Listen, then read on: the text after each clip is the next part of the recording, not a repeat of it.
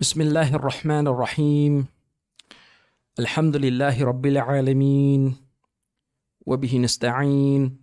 ولا حول ولا قوة إلا بالله العلي العظيم والصلاة والسلام على رسول الله وعلى آله وصحبه ومن تبعهم بإحسان إلى يوم الدين أما بعد السلام عليكم ورحمة الله وبركاته อัลฮัมดุลิลละนะครับครั้งนี้เป็นครั้งแรกเลยนะครับที่ผมได้มีโอกาสเดินทางมายังจังหวัดระยองนะครับ ด้วยกับพระประสงค์ของอัลลอฮฺสุบฮานวะตาลา ถ้าผมเข้าใจอะไรไม่ผิดนะครับ หรือถ้าไม่ไม่ลืมหรือไม่จำผิดเนี่ยก็น่าจะเป็นครั้งแรกในชีวิตเลยเหมือนกันที่ได้มีโอกาสเดินทางมาที่จังหวัดระยอง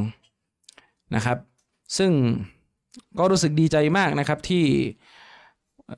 คุณอาริฟนะครับได้เคลื่อนไหว ขับเคลื่อนนะครับที่จะจัดตั้งสาขาย่อยนะครับของสำนักพิมพ์อัสซาบิกูลนะครับในส่วนของจังหวัดระยองนะครับ ตอนนี้เนี่ยสำนักพิมพ์อัสซาบิกูลเนี่ยจะว่าไปเนี่ยก็มีมีจำนวนสมาชิกมีผู้ติดตามมีสาขาเนี่ยมากขึ้น และแน่นอนว่าในการที่มีสมาชิกมีสาขามากขึ้นเนี่ยการดูแลจัดการมันก็จะยิ่งยากขึ้นนะครับ ฉะนั้นเนี่ยสำคัญที่สุดที่ผมอยากจะแนะนำสำหรับคนที่รับผิดชอบสาขาต่างๆ ของสำนักพิมพ์อัสบิกูลเนี่ยเพราะตอนนี้เรามีกันหลายสาขามากทั้งนาราธิวาสทั้งยะลาทั้งภูเก็ต แล้วก็กรุงเทพที่ผมประจำอยู่ แล้วก็ตอนนี้ก็คือที่ระยองนะครับ หลักสำคัญในการทำงานเนี่ยก็คือจะต้องมีการตกลงกันให้ชัดเจนนะครับว่าอามีรหรือเรียกว่าประธานของแต่ละสาขาเนี่ยเป็นใครนะครับทั้งนี้เนี่ยเพราะว่าเวลาบริหารงานนะถ้าเราไม่รู้ว่าคนไหนคือคนที่เป็นประธานคนไหนเป็นคนที่รับคำสั่งไปปฏิบัติเนี่ยในเรื่องการบริหารงานเนี่ยการทำงานมันจะมั่วแล้วมันจะสื่อสารแล้วมันจะสับสน นะครับ และสุดท้ายมันจะลุกลามกลายไปเป็นเรื่องของการผิดใจกันอีกนะครับ เรื่องนี้สำคัญที่ผมจะต้องเตือน แล้วก็ 2 ก็คือการทำงานเนี่ยให้คำนึงถึงผลเสียที่จะเกิดขึ้นให้มาก ในอัลอิสลามของเราเนี่ยหลักของการทำงานเนี่ยศาสนาไม่ใช่ให้เราเนี่ยทำโดยพิจารณาแค่ว่าเรื่องนี้เป็นความถูกต้อง แล้วก็เดินไปไม่ว่าจะบั้นปลายจะเสียหายร้ายแรงขนาดไหนเนี่ยอันนี้ไม่ใช่นะ หลักการอิสลามเนี่ยมันจะมีหลักใหญ่อยู่ข้อหนึ่งที่อุลามะเนี่ยผู้รู้ได้กล่าวกันว่าคนจำนวนมากเนี่ยไม่รู้ หลักใหญ่ที่สำคัญในข้อหนึ่งมาก ๆ เลยก็คือ การที่เราจะทำอะไรก็ตามแต่ โดยเฉพาะอย่างยิ่งคือในเรื่องของการห้ามปรามความเท็จ ห้ามปรามความชั่ว ในเรื่องของการขจัดความชั่วให้หมดไปเนี่ยมันจะต้องมีการประมาณการให้ได้ว่าทำไปแล้วเนี่ยความชั่วมันจะเพิ่ม จำนวนเพิ่มขึ้นหรือเปล่า ความเสียหายจะยิ่งสูงขึ้นหรือเปล่านะครับ หรือถ้าปล่อยนิ่งไปเนี่ย มันดีกว่าเข้าไปเข้าไปพยายามห้ามปรามหรือแก้ไข ถ้าพูดนั้นก็จะง่าย ๆ ก็คือ ของบางอย่างเนี่ย ไม่ต้องแก้ดีกว่าแก้นะหลายๆอย่างบนโลกใบนี้เนี่ย การปล่อยผ่านมันไป ไม่ต้องเข้าไปจัดการอะไร ไม่ต้องไปแก้ไขอะไรเนี่ย ดีกว่าความพยายามที่จะเข้าไปแก้ไข เพราะหลาย ๆ อย่างเนี่ยเวลาเราแก้ไขไปแล้วเนี่ยปรากฏมันยิ่งเสียหายหนักกว่าเดิมอีก มันยิ่งเสียหายหนักกว่าเดิมอีก ฉะนั้นในการทำงานศาสนาเนี่ยจะต้องพิจารณาเรื่องนี้อยู่เสมอ ไม่ว่าจะเป็นเรื่องของการด่าว่าอิสลามแก่ต่างศาสนิกนะครับ หรือการทำงานโดยทั่ว ๆ ไป อย่างเช่นเรื่องหนึ่งที่ผม ผมเองก็ค่อนข้างหนักใจกับปัญหานี้มาก และบอกไว้เลยว่าปัญหาเนี่ยนะมันเป็นปัญหาที่มุสลิมไทยเราเนี่ยเจอบ่อยกว่าชาติอื่นๆนะที่เป็นชาติมุสลิมด้วยกัน คือเวลาเราทำงานด่าวะเผยแพร่อิสลามแก่ต่างศาสนิกเนี่ยในกรณีที่ต่างศาสนิกคนนั้นเนี่ยเขาไม่ได้มีคู่ครองคือหมายถึงว่าไม่ได้มีภรรยา หรือไม่ได้มีสามี การสอนให้รับอิสลามมันก็จะง่ายขึ้น แต่เมื่อใดก็ตามแต่ที่เขามีสามี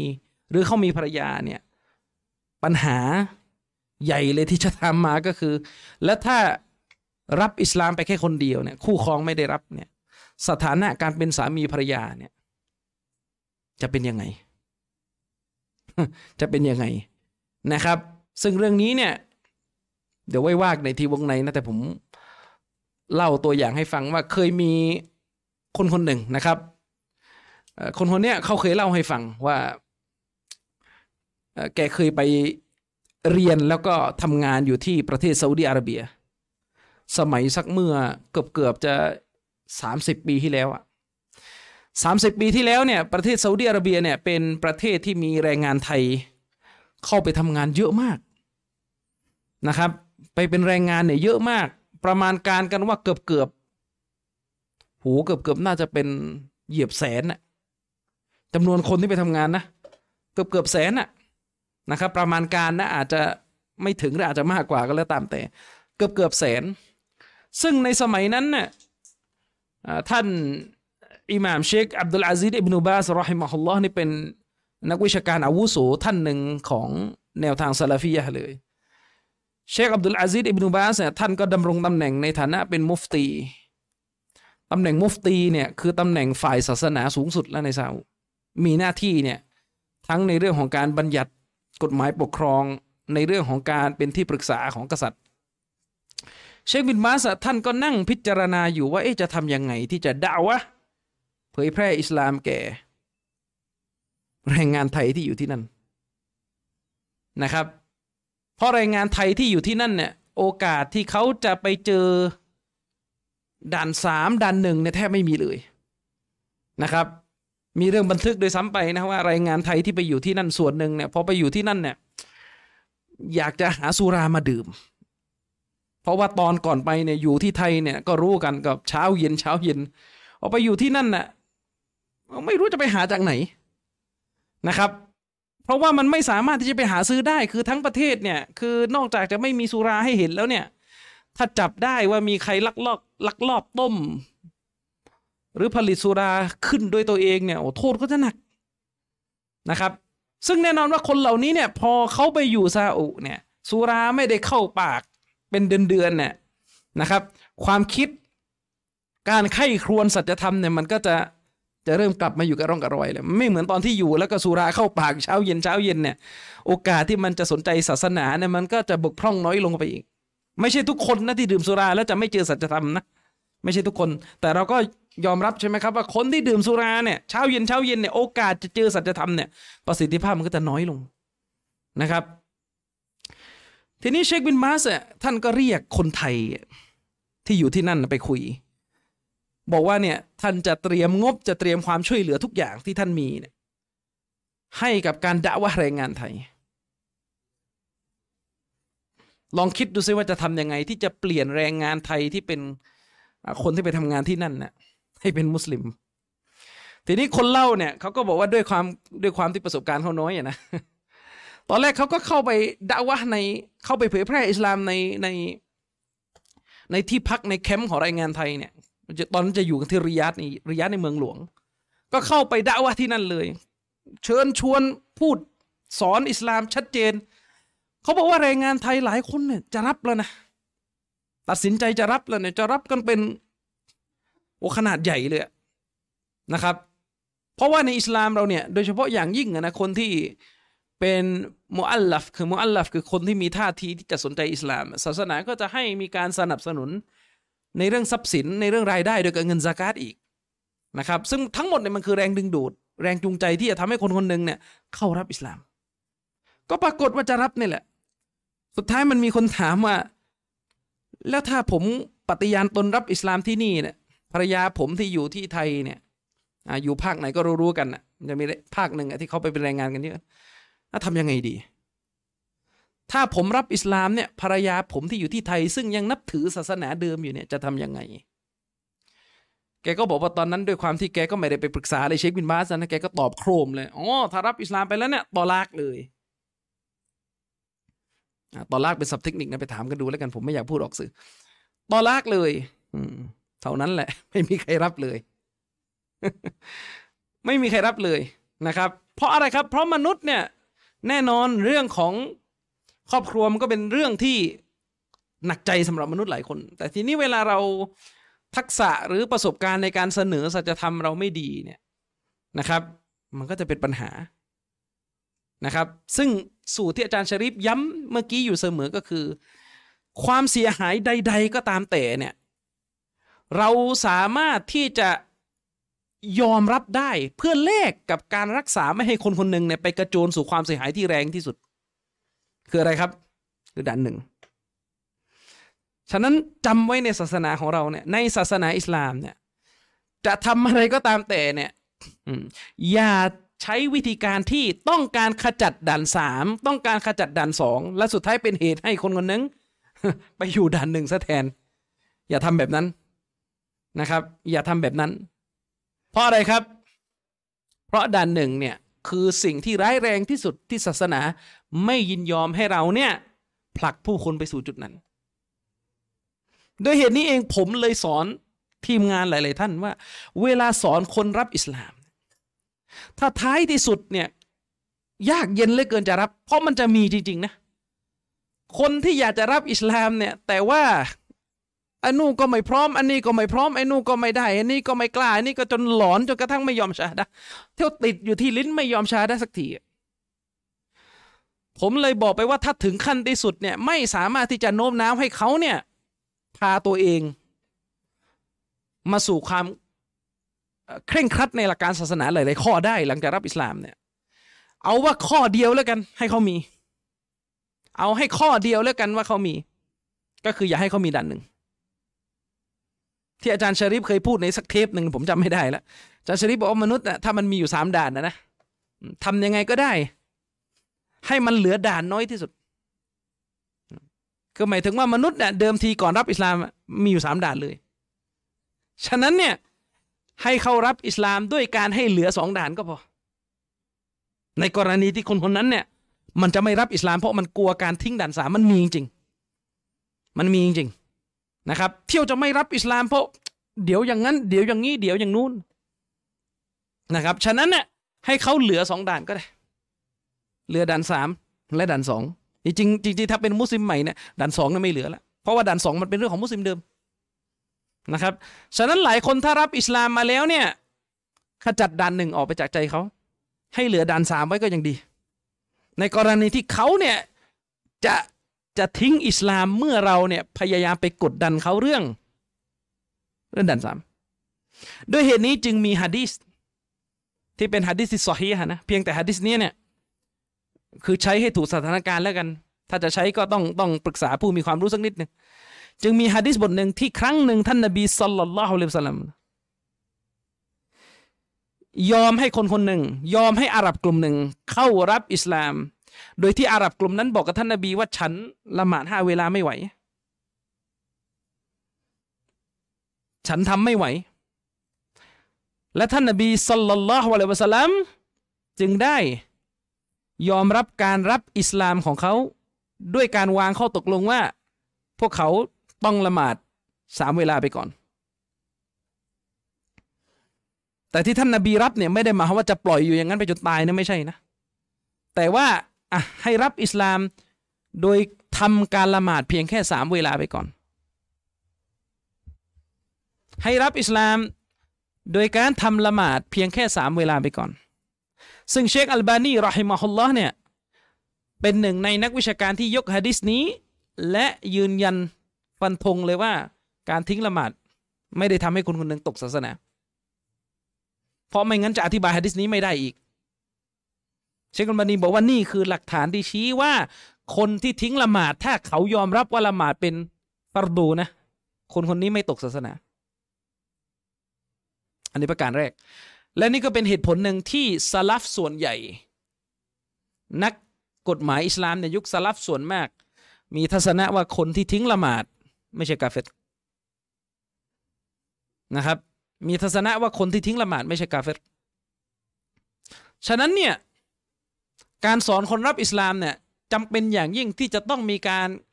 เข้าใจในเรื่องสามด่านให้ดี ว่าถ้าท้ายที่สุดเนี่ยคนคนหนึ่งจะไม่รับอิสลาม เพราะ เพราะกลัวการจะต้องละทิ้งด่านสามหลังจากการรับ หรือการจะต้องทำอามันต่างๆ หลังจากการรับทันที แล้วเป็นเหตุให้เขาไม่รับอิสลาม อันนี้ต้องไปประเมินดูนะ เพราะว่าไม่ใช่ทุกคนจะเป็นอย่างนี้ บางคนเนี่ย พอรับไปแล้วสุดท้ายก็เข้มแข็งละหมาดครบก็มีนะครับ แต่ก็มีเหมือนกันบางคนเนี่ย ถ้ารู้ว่ารับอิสลามไปแล้วต้องละหมาดเดี๋ยวนั้นเลย จะมีจะมีเรื่องของคำขู่ว่าไม่ละหมาดเนี่ยจะตก จะตกนรกจะมีบาปอะไรแต่ไม่ต่อมีอะไรเนี่ย ประเภทนี้ก็จะทิ้งไม่กล้ารับ ฉะนั้นเนี่ยดาอีผู้ทำการเผยแพร่เนี่ยจะต้องคำนึงถึงประเด็นพวกนี้อย่างมากเลยว่าจะทํำยังไงดี ในสถานการณ์แต่ละสถานการณ์สำคัญมาก ตัวอย่างที่ยกมาเมื่อกี้ในกรณีซาอุดิอาระเบียเนี่ยคือหนึ่งในตัวอย่างสำคัญเลยที่ การพูดอะไรออกไปนิดเดียวโดยไม่ระวังไปพูดออกมาว่า ถ้าคุณรับอิสลามคุณชาได้นะตอลักภรรยาที่บ้านแน่นอน เท่านั้นแหละไม่รับเลย เท่านั้นแหละไม่รับเลยนะครับ ทั้งทั้งที่อันนี้เราพูดกันตามหลักฟิกนะเราพูดกันตามหลักการเนี่ยเรารู้กันอยู่แล้ว แต่เราไม่ได้บอกว่าให้ไปทำนะ ถ้าคนคนหนึ่งรับอิสลาม รับด้วยอีมาน รับด้วยใจจริง และก็กลับไปหลับนอน กับ อดีตภรรยาที่อยู่ที่บ้าน ซึ่งยังไม่ใช่มุสลิมนะคำถามคือ ถ้าเขายอมรับว่าสิ่งนั้นเป็นเรื่องที่ต้องห้ามเป็นที่ฮารอมเนี่ยคำถามคือด้านไหน แน่นอนครับว่าถ้าเราตอบว่านั่นคือด่านหนึ่ง เราจะเป็นคอวาริชเพราะคอวาริชเนี่ยคือกลุ่มคนที่บอกว่าคนที่ทันด่านสามเป็นด่านหนึ่งฉะนั้นคนที่กระทำแบบนี้เนี่ยแน่นอนด่านสามเพียงแต่ว่า กรณีเช่นนี้เนี่ยไม่ได้มาว่าให้เราในสะเพาหรือปล่อยนะเพียงแต่จะต้องหาทางวางแผนกันให้ดี จริงๆอะสูตรผมง่ายๆ เลยใครก็ตามแต่เจอสถานการณ์แบบนี้นะปรึกษาอาจารย์ชริปอะไม่ต้องไปวิเคราะห์อะไรเองเยอะ เพราะว่าเรื่องนี้มันใช้ประสบการณ์บวกกับการอ่านหนังสือที่ค่อนข้างมาก บางทีเราอาจจะอ่านอะไรมาแป๊บเดียวประสบการณ์เรายังน้อยเนี่ยเดี๋ยวเราตัดสินใจผิด ฉะนั้นอันนี้ผมผมผมบอกหลายๆท่านด้วยนะครับว่าช่วงนี้เนี่ยผมไม่ว่างจริงๆเรื่องเรื่องจะให้คำปรึกษาเกี่ยวกับมุสลิมใหม่ เพราะว่าตอนนี้เนี่ยแบ่งงานกันทำมาชัดเจนอยู่แล้ว ใครก็ตามแต่ที่มีประเด็นคาใจมีประเด็นปัญหาที่เกิดขึ้นในเรื่องของการด่าว่ามุสลิมใหม่เนี่ยแนะนำสองท่านเลย Facebook สองท่านคือเฟซอาจารย์ชริฟกับคุณมูดีคือเวลาพี่น้องหลายท่านเนี่ยส่งข้อความมาถามผมเนี่ยบางที่เดือนหนึ่งผมเพิ่งไปดู เดือนหนึ่งผมเพิ่งจะเข้าไปเช็คข้อความใน Facebook อะข้อความในในในตัว Facebook ที่ส่งมาเนี่ยเพิ่งจะเข้าไปดูบางที่ปัญหาบางปัญหาเนี่ยมันต้องได้รับคำตอบรวดเร็วไงแต่ผมไม่ได้อ่านเนี่ยที่ผมบอกว่าผมไม่ได้อ่านนะพวกแชทไลน์อะไรต่อมีอะไรแม้แต่ Facebook เนี่ยผมเคยบอกอยู่เสมอว่า Facebook เนี่ยผมไม่ได้เล่นในลักษณะเหมือนที่พวกเราเล่นทั่วไปนะคือ หลายท่านเล่น Facebook เนี่ยจะคาอยู่ไว้ในแอปอะคือหมายถึงว่าคุณกด กดเข้าไปเล่นคุณก็ทิ้งไว้อยู่อย่างนั้นใช่ไหมล่ะ นั่นหมายความว่าคุณจะมีโอกาสเข้ามาดูตลอดว่าเออใน Facebook ใครพลาดพิงใครใครหวดกับใคร ใครสร้างฟิตนะอะไรใครไปโต้ใครอะไรเงี้ยทั่วไปเนี่ย ทุกคนจะเป็นอย่างนั้นแต่ผมไม่ใช่ การเล่น Facebook ของผมเนี่ย คือจะเล่นเป็นช่วงๆของวันอาจจะจะไม่จะไม่เข้าไปแล้วก็คาไว้อย่างนั้นตลอด จะเข้าไปประมาณห้านาทีแล้วกดออกเลย ราะว่าอะไร เพราะว่าถ้าปล่อยอย่างนั้นรบกวนกันหาความรู้แน่นอน จะมาเขียนหนังสือจะมาค้นคว้าจะมาดูคลิปอุลามะเนี่ย โอ้ไม่ว่างหรอกครับจะเข้าไปนั่งเล่นอะไรอย่างนั้นนึกออกไหมครับ ฉะนั้นเนี่ยผมจะเข้าไปใน Facebook เนี่ยจะเป็นลักษณะว่าอาตื่นซูโบมาใส่สายกดเข้าไปทีหนึ่งแล้วก็ดูปุ๊บปุ๊บปุ๊บปุ๊บปุ๊บปุ๊บดูผ่านๆแล้วก็เอาไปส่องดูพวก Facebook พวกที่ชอบพ่นพ่นข้อมูลเท็จๆเนี่ยก็ต้องไปส่องดูบ้างเลยมันพ่นมันโพสอะไรของมันอ่าแล้วก็พอสักพักก็กดล็อกเอาท์เลย แล้วก็ไม่เข้าอีก แล้วก็จะเข้าอีกทีก็ประมาณหลังอัสรีอ่าเข้าไปดูอีกทีหนึ่งว่าเอ้มีใครเคลื่อนไหวอะไรไหมอ่าไปดูเพจเอทิสมันโพสอะไรคุมเครือไหมเก็บเป็นข้อมูลอะไรเงี้ย จะไปส่องดูเพื่อที่จะเอามา มาพูดในบรรยาย แล้วก็จะเข้าไปอีกทีก็คือน่าจะก่อนนอนอ่าก่อนนอนก็จะเข้าไปเช็คดูอีกที ฉะนั้นเนี่ย อะไรต่อมีอะไรใน Facebook นะมาที่ผมไม่ได้ไม่ได้ตามดูนะ ผมไม่ได้ตามดู นะครับ ถ้าผมจะรู้ก็จะมีบางท่านอะ cap ส่งมา อาจารย์มีประเด็นอย่างนี้ใน Facebook อะแต่ถ้าแต่ถ้าไม่ได้ cap ส่งมาเนี่ย ก็ไม่ดู ฉะนั้นเนี่ยไอ้ประเภทที่ tag ชื่อผมเนี่ยผมไม่ตามดูเลยนะ ไม่รู้เรื่องอะบางทีเอทิสไปเปิด ประเด็นอะไรก็ไม่รู้ในโพสแถวไหนก็นั่ง tag ชื่อผมอืมแล้วก็ไปเขียนกันเป็นตุเป็นตะแล้วว่าเนี่ย tag มาผมไม่มาตอบ ผมยังไม่ได้เข้าไปเช็คเลยว่าคุณ tag ผมตอนไหน เพราะว่าเวลาผมเข้า Facebook เนี่ยแม้แต่การแจ้งเตือนของ Facebook อะผมก็ไม่ได้ดูนะ ต้องเข้าใจนะ ผมไม่ได้ไปดูนะว่าเฮ้ยใครแท็กอะไรเราอะไรยังไงไม่ไม่สนใจเลย เข้าไปดูเห็นแค่ไหนเห็นแค่นั้น แล้วก็ออก เพราะถ้ามัวแต่มาตามเล่น Facebook นะ มัวแต่มานั่งดูในเม้นในแชทในอะไรเนี่ย หนังสืออ่านไม่หมดแน่นอนนะครับ หนังสือเนี่ยอ่านไม่หมด และเรื่องนี้เนี่ยผมก็แนะนำทุกท่านด้วยถ้าทำได้ก็ทำนะ Facebook เนี่ยใช้เวลากับมันให้น้อยที่สุด เท่าที่จะเป็นไปได้ เข้าไปเนี่ยกดแชร์เผยแพร่ความรู้พอโดยเฉพาะอย่างยิ่งที่ผมยืนยันเลยว่าไม่เป็นประโยชน์ คือการไปเม้นเถียงกันในคอมเมนต์เปล่าประโยชน์ครับ เสียเวลา แล้วส่วนใหญ่ส่วนใหญ่ในเวลาเม้นไปแล้วเนี่ยสองเดือนหาย ข้อมูลที่เคยไปค้นมาแล้วก็มาคอมเมนต์กันเนี่ยหายหมด ฉะนั้นถ้ามันมีประเด็นอะไรในสังคมเกิดขึ้นที่เราจะต้องชี้แจงหลักวิชาการเนี่ย เราก็ไปเตรียมตัวมาให้เสร็จแล้วก็ ไปเขียนเป็นบทความหรืออย่างผมเนี่ยก็ไปออกคลิปเป็นหนังสือจบทีเดียวเลิก แต่ถ้าต้องไปเม้นตรงนั้นไปเม้นตรงเนี้ยสองอาทิตย์ต่อมาเอาอีก อย่างนี้เป็นต้นนะครับ ฉะนั้นฝากทุกท่านเล่น Facebook เนี่ยเล่นแบบแบบมีประโยชน์ที่สุด อย่าให้ Facebook เนี่ยมาทำให้เราเนี่ยออกหาจากการอ่าน และแสวงหาความรู้นะครับ อันนี้เป็นการแนะนำเบื้องต้นสำหรับทุกท่าน หัวข้อที่มอบให้ผมพูดวันนี้ก็คือเรื่องของวิธีวิทยา แนวทางในการศึกษาซีรอชีวประวัติของท่านนบีสุลต่านสลัมถามว่าทำไมต้องพูดเรื่องนี้นะครับ ถามว่าทำไมต้องพูดเรื่องนี้ เพราะว่าอะไรครับพี่น้อง เพราะมุสลิมใหม่ทุกท่าน ที่ผมเจอมานะแทบจะทุกท่านเลย หลังจากรับอิสลามมาแล้วเนี่ย อยากจะรู้ประวัติท่านนบี เพราะหัวข้อเกี่ยวกับประวัติท่านนบีเนี่ยเป็นเรื่องพื้นฐานที่มุสลิมใหม่ทุกคนอยากทราบ ว่าท่านนบีสุลต่านที่เรากล่าวปฏิญาณตนเนี่ย เพื่อเขารับอิสลามเนี่ยท่านมีประวัติชีวิตอย่างไร ท่านมีประวัติชีวิตอย่างไร หรือแม้แต่มุสลิมเดิมเนี่ยก็มีคำถามมาถึงผมเหมือนกันว่า ประวัติชีวิตของท่านนบีที่ผมศึกษามาตั้งแต่เด็กเนี่ยตกลงมันถูกต้องทั้งหมดไหมมันจะต้องมีวิธีเข้าใจอย่างไรนะครับ ซึ่งอินชาอัลลอฮ์ครั้งนี้เนี่ยเราจะคุยอภิปรายเรื่องนี้กันโดยสังเขปอาริฟที่นี่เนี่ยเราจะทำกันเดือนละครั้งใช่ไหมอืม อินชาอัลลอฮ์ถ้ารอบหน้าเนี่ยผมได้มีโอกาสมาอีก เราก็จะมาคุยกันถึงเรื่อง วิธีวิทยาในการศึกษาคุรานต่อ เพราะว่ามุสลิมใหม่ และมุสลิมเดิมเนี่ยจะมีสองเรื่องที่ทุกคนอยากมีความรู้ในเรื่องนี้ ก็คือเรื่องการศึกษาประวัติชีวิตของท่านนบี และการอีกเรื่องหนึ่งก็คือการศึกษาความหมายของอัลกุรอานนะครับ ซึ่งอินชาอัลลอฮ์เราจำเป็นที่จะต้องมานั่งปูพื้นฐานในเรื่องนี้กันคำถามมีอยู่ว่า ทำไมมุสลิมถึงอยากศึกษาประวัติชีวิตของท่านนาบีคำตอบมันมีหลายเหตุผลมากคำตอบมันมีหลายเหตุผลมาก แต่ไม่ว่าจะกี่เหตุผลมันจะกลับมาที่คำตอบเดียวก็คือ เราต้องการบทเรียนจากชีวิตของท่านนาบี มนุษย์เราเนี่ยนะครับ ปฏิเสธไม่ได้ว่า การศึกษาประวัติชีวิตของบุคคลที่มีแบบอย่างที่ดีเนี่ย มันจะมีผลในการขัดเกลาตัวตนของเรา มันจะมีผลต่อชีวิตของเราเรียกว่าเป็นอิทธิพลในชีวิต และมุสลิมเนี่ยนะครับ ไม่สมควรอย่างยิ่งที่จะให้มนุษย์คนใดเนี่ยมามีอิทธิพลต่อตัวเองสูงไปกว่าท่านนบีสัลลัลลอฮุสลัมไม่สมควรเลยนะครับ และเรียกถึงขั้นได้เลยว่า ไม่อนุญาตได้ซ้ำนะพูดได้ถึงขนาดที่ว่าไม่อนุญาตที่เราจะไปเอาใครสักคนหนึ่งมามีอิทธิพลในชีวิตของเราเหนือกว่าท่านนบี ถัดจากนั้นคือเหนือกว่าซอฮาบะเนี่ยไม่อนุญาต หลายคนเนี่ยมีไอคอน มีไอดอล มีแรงบันดาลใจในชีวิตเนี่ย อยู่ในชีวิตของตัวเองเนี่ยหลายคน แต่พอถามกับว่าท่านนาบีเนี่ยมีอิทธิพลในชีวิตของคุณแค่ไหน กลับน้อยมาก มุสลิมบางท่านنعوذ بالله من ذلك ไปเอาคนที่ไม่ได้มีอีมานต่อ Allah เนี่ย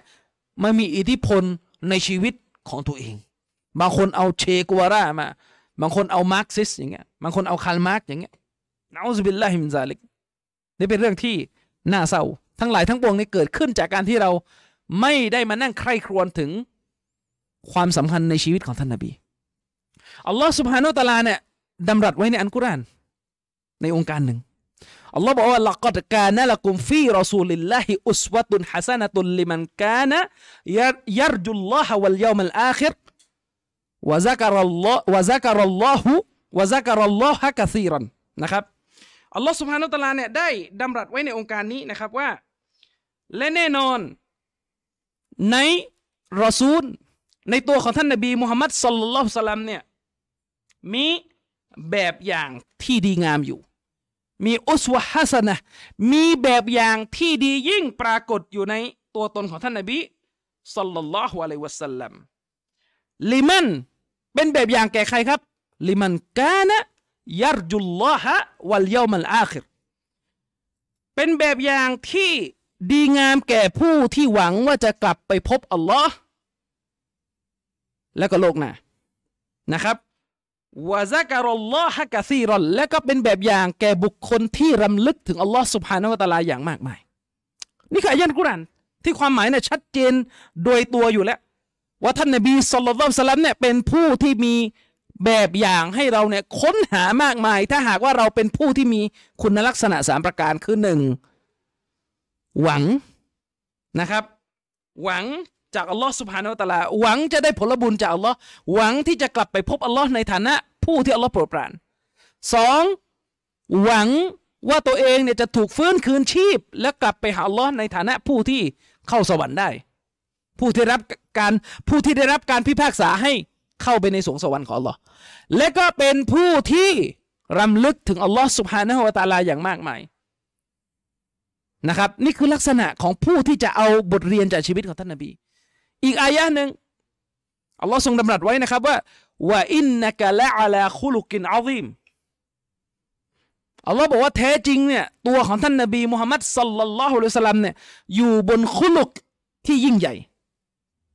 อยู่บนคุลุกที่ยิ่งใหญ่คำถามคือคุลุก อันยิ่งใหญ่หมายถึงอะไร นักวิชาการเนี่ยเวลาเขาอธิบายอัลกุรอานเนี่ยเวลาเขาอธิบายศัพท์ในอัลกุรอานเนี่ยเขาจะมีการอธิบายด้วยคำศัพท์ที่กว้างแคบต่างกันนะ แต่ไม่ว่าจะกี่คำอธิบายเนี่ยโดยทั่วไปแล้วเนี่ยคำอธิบายต่างๆ จะไม่ย้อนแย้งกัน จะไม่ล้มล้างกัน เรียกว่าเป็นการพูดคนละสำนวน แต่ แต่ในทุกทัศนะเนี่ยจะไม่ไปปฏิเสธอีกทัศนะหนึ่งอัลลอฮ์กล่าวไว้ในองค์การนี้ว่านบีมุฮัมมัดสัลลัลลอฮุสลัมเนี่ยอยู่บนคุลุก อยู่บนคุลุกที่ยิ่งใหญ่คำถามคือคุลุกอันยิ่งใหญ่คืออะไรอิหม่ามอิบนุลเจาซีนะครับ ซึ่งเป็นนักอธิบายอัลกุรอาน ชื่อดังคนหนึ่ง ท่านได้ระบุไว้ในหนังสืออธิบายอัลกุรอานของท่านว่าซาลฟุสซอลและเนี่ยมีการอธิบายองค์การนี้ คำว่าคุลุกเนี่ยมีการอธิบายคำนี้ออกเป็นสามทัศนะใหญ่ ๆ ทัศนะแรกเป็นทัศนะของท่านอิบนุอับบาสระบุว่าคำว่าคุลุกหมายถึงอัลอิสลาม ทั้งหมด นั่นหมายความว่าถ้ายึดคำอธิบายของอิบนุอับบาสเนี่ยความหมายขององค์การนี้ก็หมายถึงว่า แท้จริงเนี่ยท่านนบีมุฮัมมัดสัลลัลลอฮุอะลัยวะสัลลัมอยู่บนอัลอิสลามที่ยิ่งใหญ่ ก็จะได้ความหมายออกมาว่าคุลุกเนี่ยหมายถึงหลักการอิสลามทั้งหมด นบีมุฮัมมัดสัลลัลลอฮุอะลัยฮิวะสัลลัมคือผู้ซึ่ง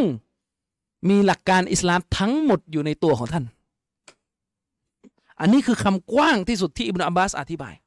อิสลามทั้งหมดมีอะไรบ้าง นั่นแหละนบีคือผู้ที่นำอิสลามทั้งหมดมาปฏิบัติในชีวิตของท่านได้จริงทัศนะที่สองเป็นทัศนะของท่านอัลฮัสซัน ระบุว่าคำว่าคุลุก หมายถึงเจาะจงไปที่เรื่องของอัลอัคลักวัลอาดับ เป็นเรื่องของมารยาท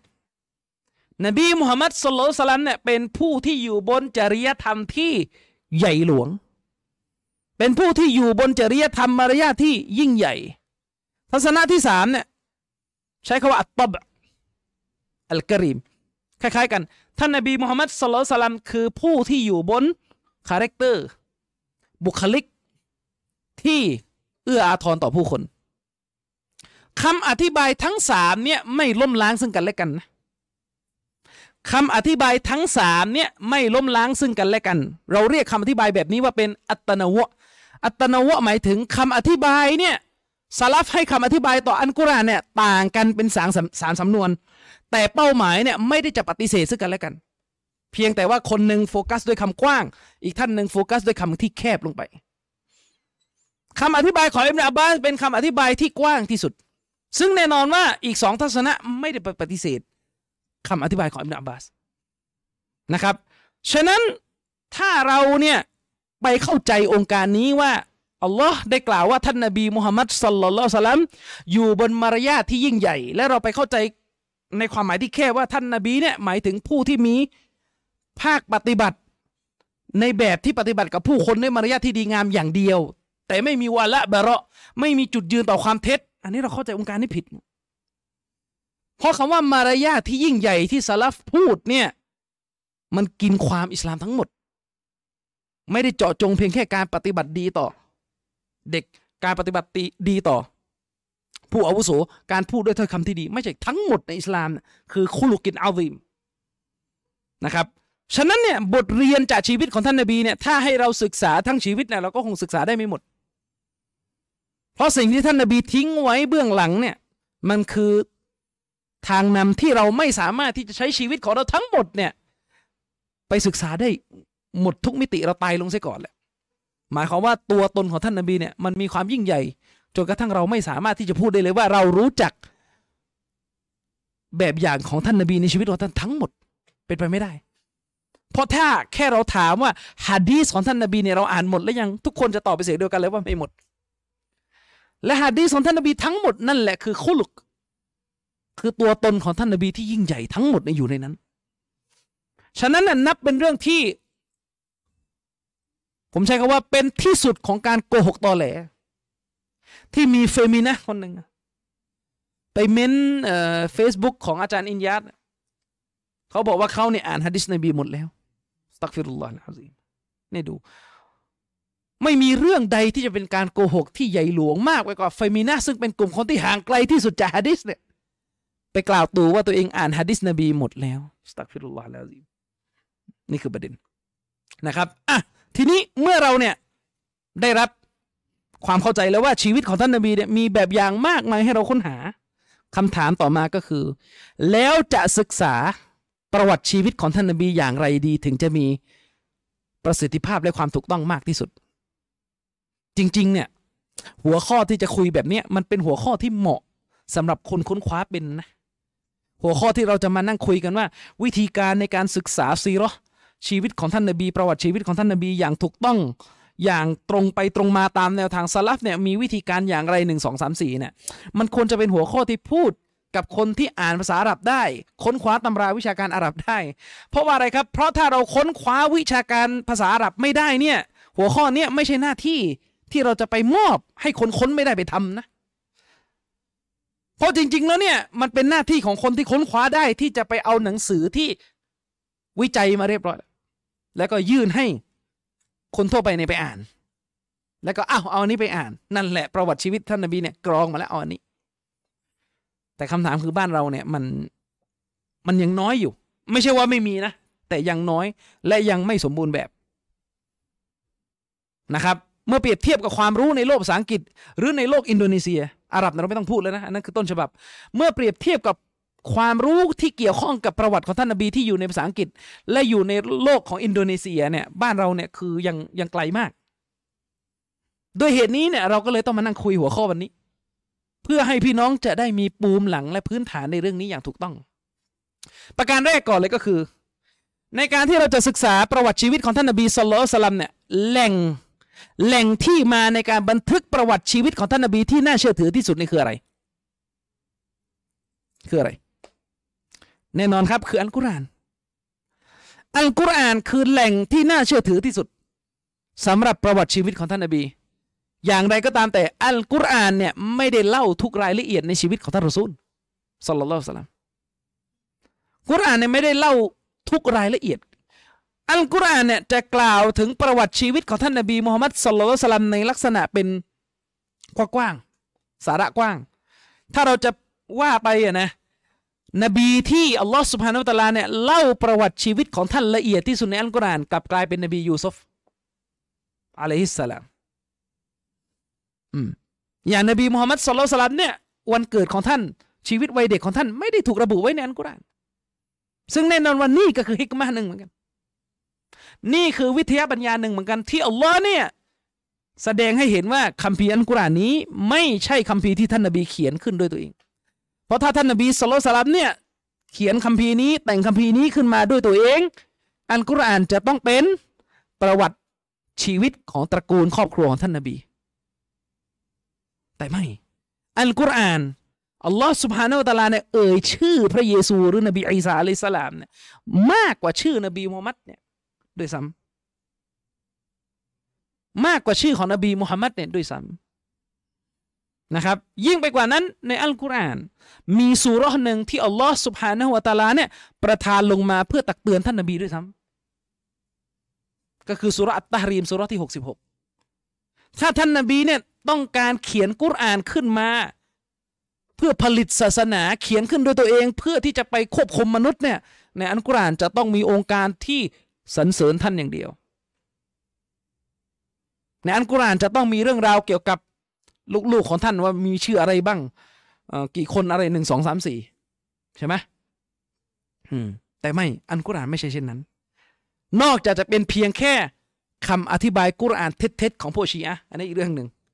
เพราะว่าพวกชีอะเนี่ยพยายามจะอธิบายอัลกุรอาน ตั้งแต่สุรอัลฟาติฮะสุรแรกเลย จนถึงสุรสุดท้ายให้เป็นเรื่องที่เกี่ยวกับอาลีฮัสซันฮุเซนฟาติมะเห็นไหมนั่นคือชีอะอย่างวันก่อนนั่งคุยกับอาริฟเรื่องอายะกุรอานอายะหนึ่งอัลลอฮ์สุบฮานุตะลาได้กล่าว ไว้ในคัมภีร์ของพระองค์มารจัลบะฮรอยนิยัลตะกียาน อัลลอฮ์บอกว่าทะเลสองแห่งไหลมาผสมกันมารจะแปลว่าผสมนะในคำอธิบายของเชคโมฮัมหมัดอามินชังกีตีเนี่ยทะเลสองแห่งเนี่ยไหลมาเจอแล้วก็ผสมกันใบนะฮุมาบารซะกุลลายะบกิยานและระหว่างมันทั้งสองมีสิ่งที่อยู่ตรงกลาง ซึ่งมันทั้งสองนั้นจะไม่รุกล้ำเข้าไปทำลายอีกฝากหนึ่ง จนกระทั่งเสียหายแยกไม่ได้ว่าทะเลไหนเป็นฝั่งไหน แน่นอนคำอธิบายนี้ในกลุ่มของอาลิซุนเนี่ยเรารู้กันว่าอธิบายยังไงอาจารย์ชริฟก็น่าจะพูดองค์การนี้ไปเยอะแล้วแต่ของชีอะเนี่ยอธิบายองค์การนี้แปลกประหลาดที่สุดตั้งแต่เคยเคยเจอมาเลย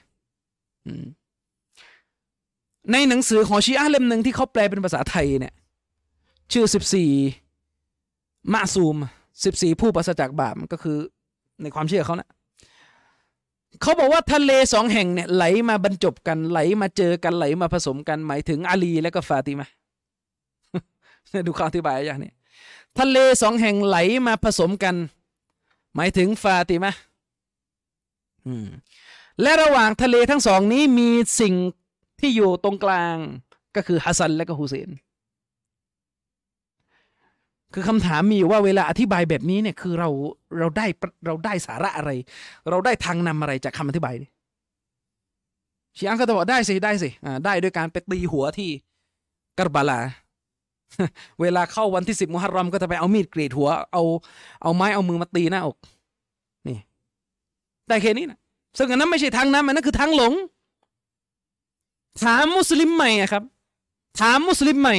ที่ต้องพูดเรื่องชีอะนิดหนึ่งนี่เพราะว่าอะไรครับ เพราะว่าในขณะที่เราพยายามจะเผยแพร่อิสลามแก่ต่างศาสนิกเนี่ยมันจะมีชีอะรอคาบชีอะใน TikTok มันจะมีพวกรอคาบไปกินอยู่ ฉะนั้นเราละเลยชีอะไม่ได้นะ อันนี้เป็นตัวอันตรายเลย ตัวอันตรายที่คอยจะมาขย่ำมุสลิมใหม่ออกไปเป็นชีอะถามหน่อย ถ้าเราสอนอิสลามแก่มุสลิมใหม่เนี่ยเราพูดตั้งแต่วันแรกที่สอนเลยนะว่า รับอิสลามเนี่ยนะเตรียมมีดด้วยนะ มาเตรียมทำไมอะจะได้กรีดหัววันที่สิบมุฮัรรอมใครจะรับ ยิ่งทุกวันนี้เนี่ยนะครับ เรามีไอจีไอจีเนี่ยมันคือแหล่งสำหรับการดูคลิปที่ที่ละเอียดยิ่งกว่า YouTube นะ คลิปหลายคลิปเนี่ยไม่เห็นใน YouTube คลิปหลายคลิปเนี่ยไม่เห็นใน Facebook ไปดูกันในไอจีไปดูเพจ ไปดูไอ้ channel account ของพวกชีอะนะ นะกรบาลาอะไรต่อมีอะไรของมันนะวันที่สิบมุฮัรรอม เห็นหมดทุกอย่างว่ามันทำอะไรในพิธีของเขา มีตั้งแต่ตีอกแรปเปอร์เนี่ยจะตีอกแรปเปอร์ไหมตีอกแรปก็คือพวกชีอะนะก็จะไปรวมตัวกันอยู่ที่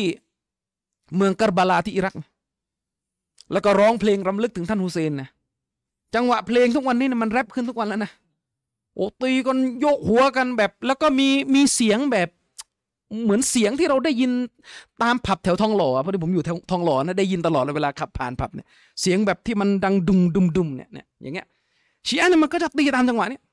แล้วก็เลือดสาดเลือดเลือดอาบกันเละเทะหมดเนี่ยคำถามมีว่าแบบนี้อะอิสลามถ้าเอาอิสลามแบบนี้ไปประกาศนะพวกที่ลุยไฟอยู่นะพวกที่ลุยไฟอยู่เนะเออคงบอกว่าจะเข้าทำไมอิสลามของกูก็มีอยู่แล้วอย่างเงี้ย นะครับ แต่อย่าลืมว่าชีอะห์นี่ยปล่อยไม่ได้ เพราะว่ามันรู้จังหวะไงว่าจะแย่คนยังไง แล้วมันเกี่ยวข้องกับประวัติศาสตร์ด้วย เพราะชีอะเนี่ยเวลาจะดึงมุสลิมซุนนีไปเป็นชีอะเนี่ยจะมาดึงเรื่องประวัติศาสตร์นี่แหละเนื่องจากว่าเวลาพูดเรื่องประวัติศาสตร์เนี่ยมันปลุกปลุก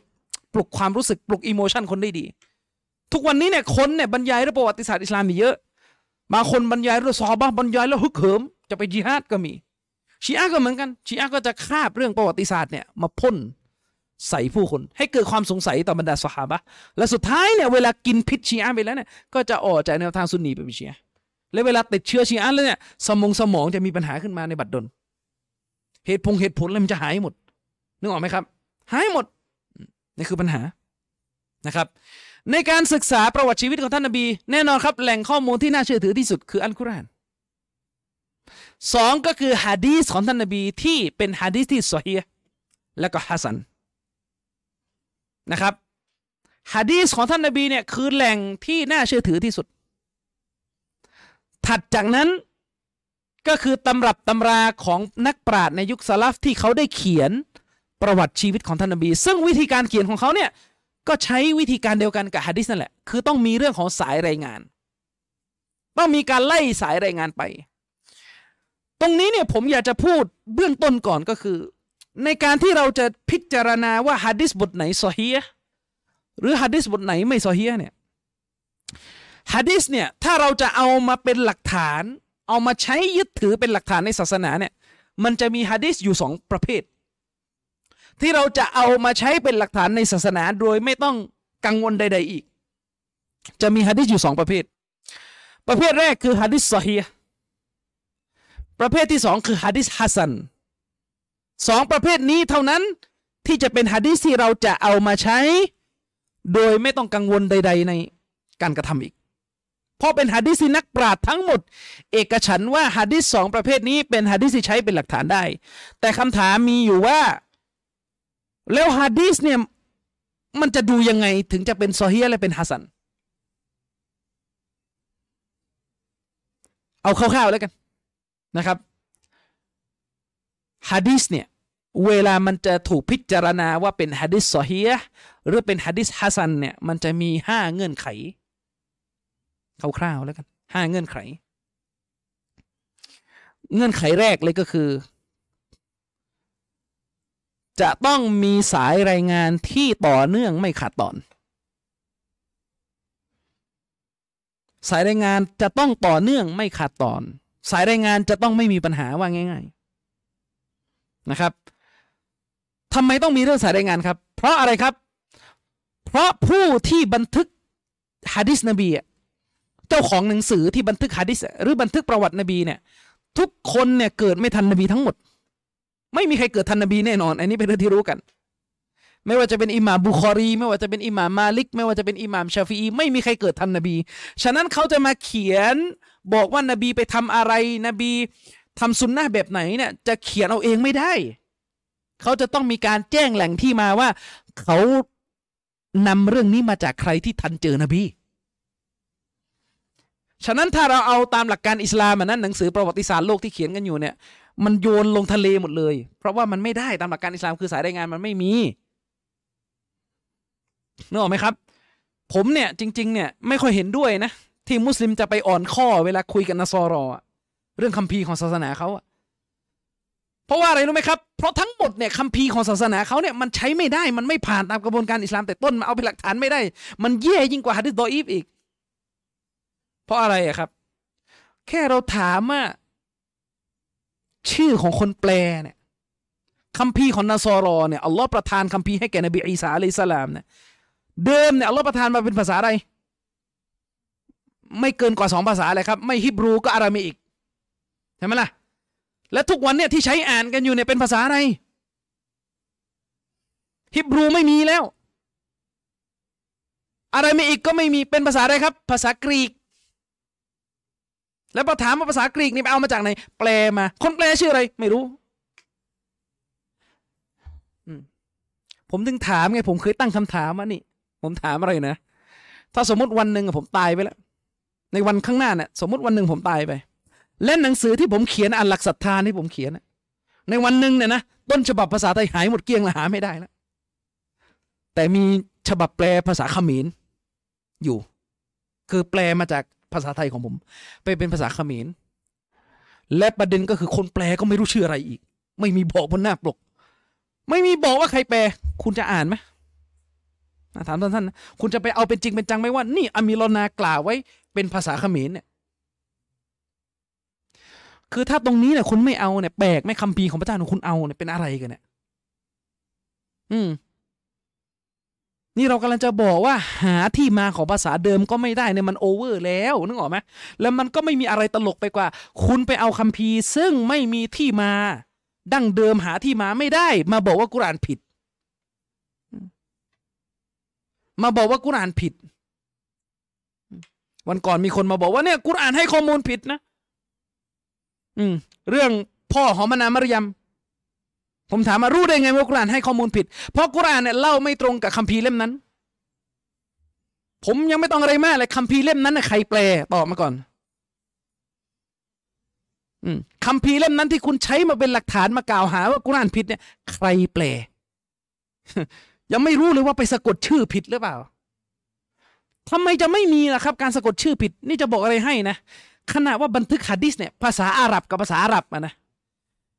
อิบนูอิบนูเนี่ยคนนี้เป็นบุตรคนนั้นน่ะยังมีการเกิดการสะกดชื่อพ่อผิดเลย นึกออกไหมครับ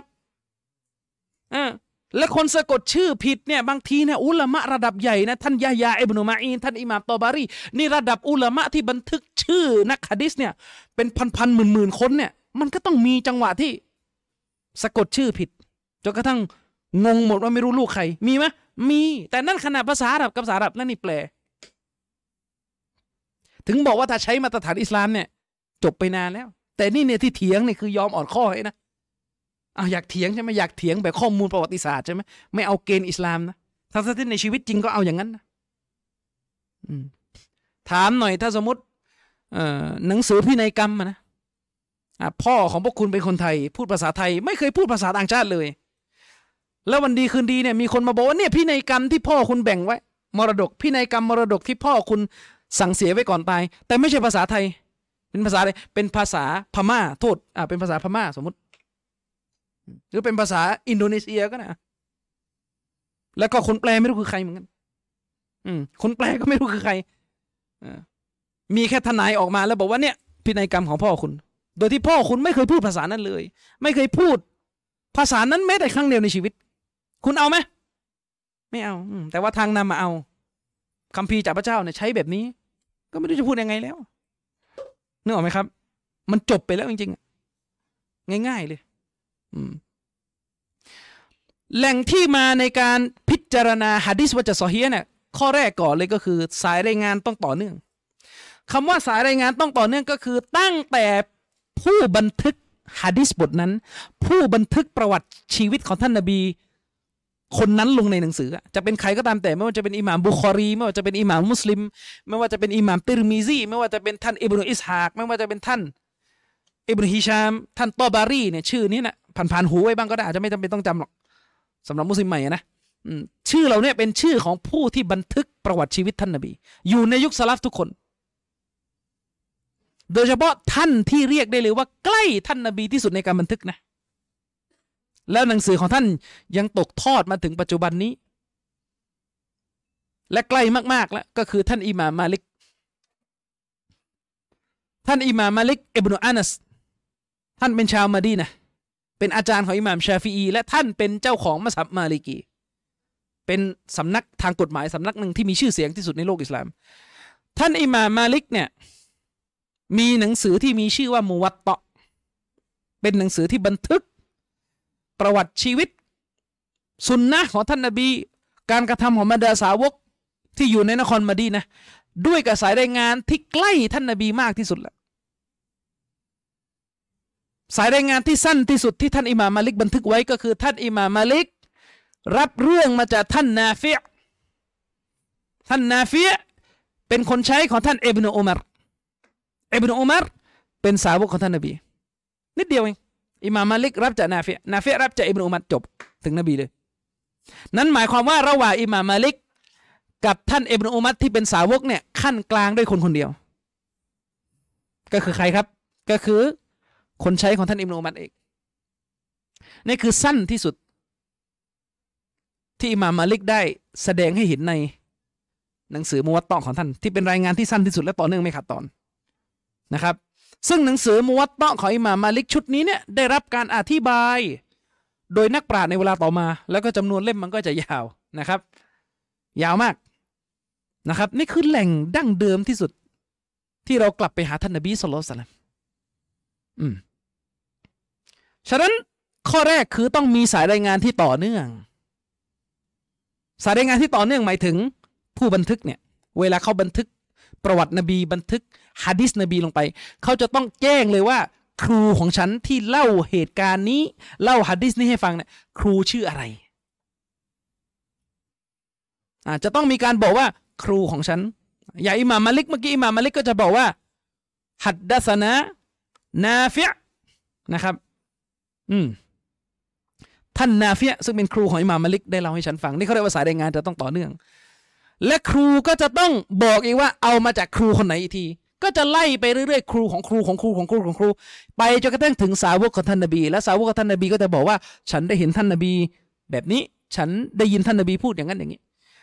สายรายงานจะต้องต่อเนื่องหมายความว่าปีเกิดกับปีตาย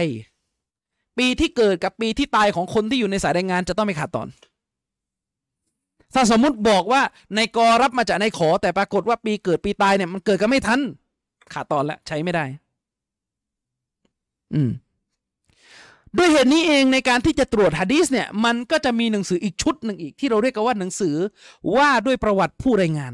ว่าใครเนี่ยอยู่ในปีเกิดอะไร อยู่ในเจเนเรชันที่เท่าไหร่ มันก็จะแยกเป็นอีกศาสตร์หนึ่งอีกนะครับ ผู้บันทึกเขาก็บันทึก ส่วนผู้ที่ไปเขียนประวัติผู้รายงานเขาก็แยกกันไปอีกวงการหนึ่งนะอ่ามันก็จะมีรายละเอียดเยอะมากในเรื่องนี้ ฉะนั้นข้อแรกสายรายงานต้องต่อเนื่อง ถ้าสายรายงานขาดตอน จะเป็นยังไงครับฮะดิษนั้น โอกาสที่จะบออีฟจะเป็นฮะดิษอ่อนเนี่ยก็จะจะเยอะละ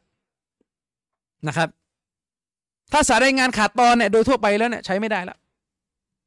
เว้นแต่จะไปหาสายรายงานที่ต่อเนื่องอีกกระแสหนึ่งมาหนุนนะอืมฉะนั้นข้อแรกจะต้องมีสายรายงานก่อน ซึ่งในฐานะที่ผมเป็น นักศึกษาประวัติศาสตร์เนี่ยบอกไว้เลยว่านี่เป็นเอกลักษณ์เฉพาะของประชาชาติอิสลาม ศาสนาอื่นชนชาติอื่น ไม่มีระบบสายรายงานอย่างนี้ฉะนั้นประวัติศาสตร์โลกที่เราอ่านกันอยู่อะถ้าเป็นประวัติศาสตร์ยุคก่อนที่เราจะมีวิดีโอและรูปถ่ายเนี่ย เราก็อ่านไปอย่างนั้นแหละไม่รู้มาจากไหนไม่รู้ไม่รู้เหมือนกัน บันทึกกันมา คุณไปอ่านประวัติศาสตร์ของอียิปต์ไปอ่านประวัติศาสตร์ของกรีก ไปอ่านประวัติศาสตร์ของอะไร แม้จะมีศิลาจารึกบันทึกไว้ แต่ก็ไม่รู้ใครบันทึก ประวัติศาสตร์อียิปต์ที่คุณอ่านกันอะ เคยอ่านกันใช่ไหมคลีโอพัตรา นะมาร์กแอนโทนีอะไรต่อมีอะไรเนี่ย บันทึกอยู่ที่ไหนอยู่บนผนังมั่งละอยู่บนซากปรักหักพังบ้างละอยู่บนจารึกบ้าง แต่ไม่ต้องไปถามว่าใครบันทึกนะ ก็ไม่ได้บอก ก็รู้แค่ว่าฟาโรห์แห่งอียิปต์เนี่ยสั่งให้บันทึก อืม ส่วนว่าจะใส่ไข่จะใส่อะไรก็ อันนั้นก็อีกเรื่องนึงละนะครับชนะประวัติศาสตร์ที่เราอ่านเราก็อ่านแค่นี้แหละ อืมถึงบอกว่าถ้าใช้หลักการอิสลามประวัติศาสตร์โลกทั้งหมดมันจะใช้ไม่ได้เลย ข้อแรกคือสายรายงานต่อเนื่อง ข้อที่สองข้อที่สองก็คือ ผู้รายงานจะต้องมีความเคร่งครัดในหลักการศาสนา ผู้รายงานจะต้องมีความเคร่งครัดในหลักการศาสนา เรียกกันในภาษาวิชาการว่ามีอาดาละคือมีคุณธรรมที่ผ่านตามหลักการศาสนา คำว่ามีคุณธรรมที่ผ่านตามหลักการศาสนานะในกรณีที่จะรายงานฮะดิษนะ ง่าย ๆ เลยแล้วกัน ไม่ทำด่านสามให้สังคมเห็นเห็นนะไม่ได้เที่ยวมานั่งทำตัวมีด่านสามให้สังคมเห็น คือถ้าสมมติเป็นคนที่มีด่านสามวงการฮะดิษเขาเห็นนะเขาไม่รับละฮะดิษยิ่งกว่านั้นถ้าเป็นคนที่มีภาพลักษณ์ไม่ดีอะมีภาพลักษณ์ไม่ดี ไม่ใช่แค่ว่ามีด่านสามนะ มีภาพลักษณ์ภาพพจน์ในสังคมไม่ดี เช่นถ้าเปรียบเทียบสมัยปัจจุบันนะนะเปรียบเทียบกับสมัยปัจจุบัน เช่น คุณเข้าไปในสนามบินเนี่ยคุณก็ไปยืนฉี่ตรงโถที่มันติดติดกันอะห้องน้ำในสนสนามบินอะโถมันจะติดกันใช่ไหมคุณไปยืนฉี่อย่างนั้นอันนี้นักวิชาการจะบอกว่าคนมีภาพลักษณ์ที่ไม่ดีแล้ว ฉี่แบบไม่ระวังเลยว่าจะไปเปิดให้ใครมาเห็นเอาหรอ ให้คนอยู่ข้างๆรู้สึก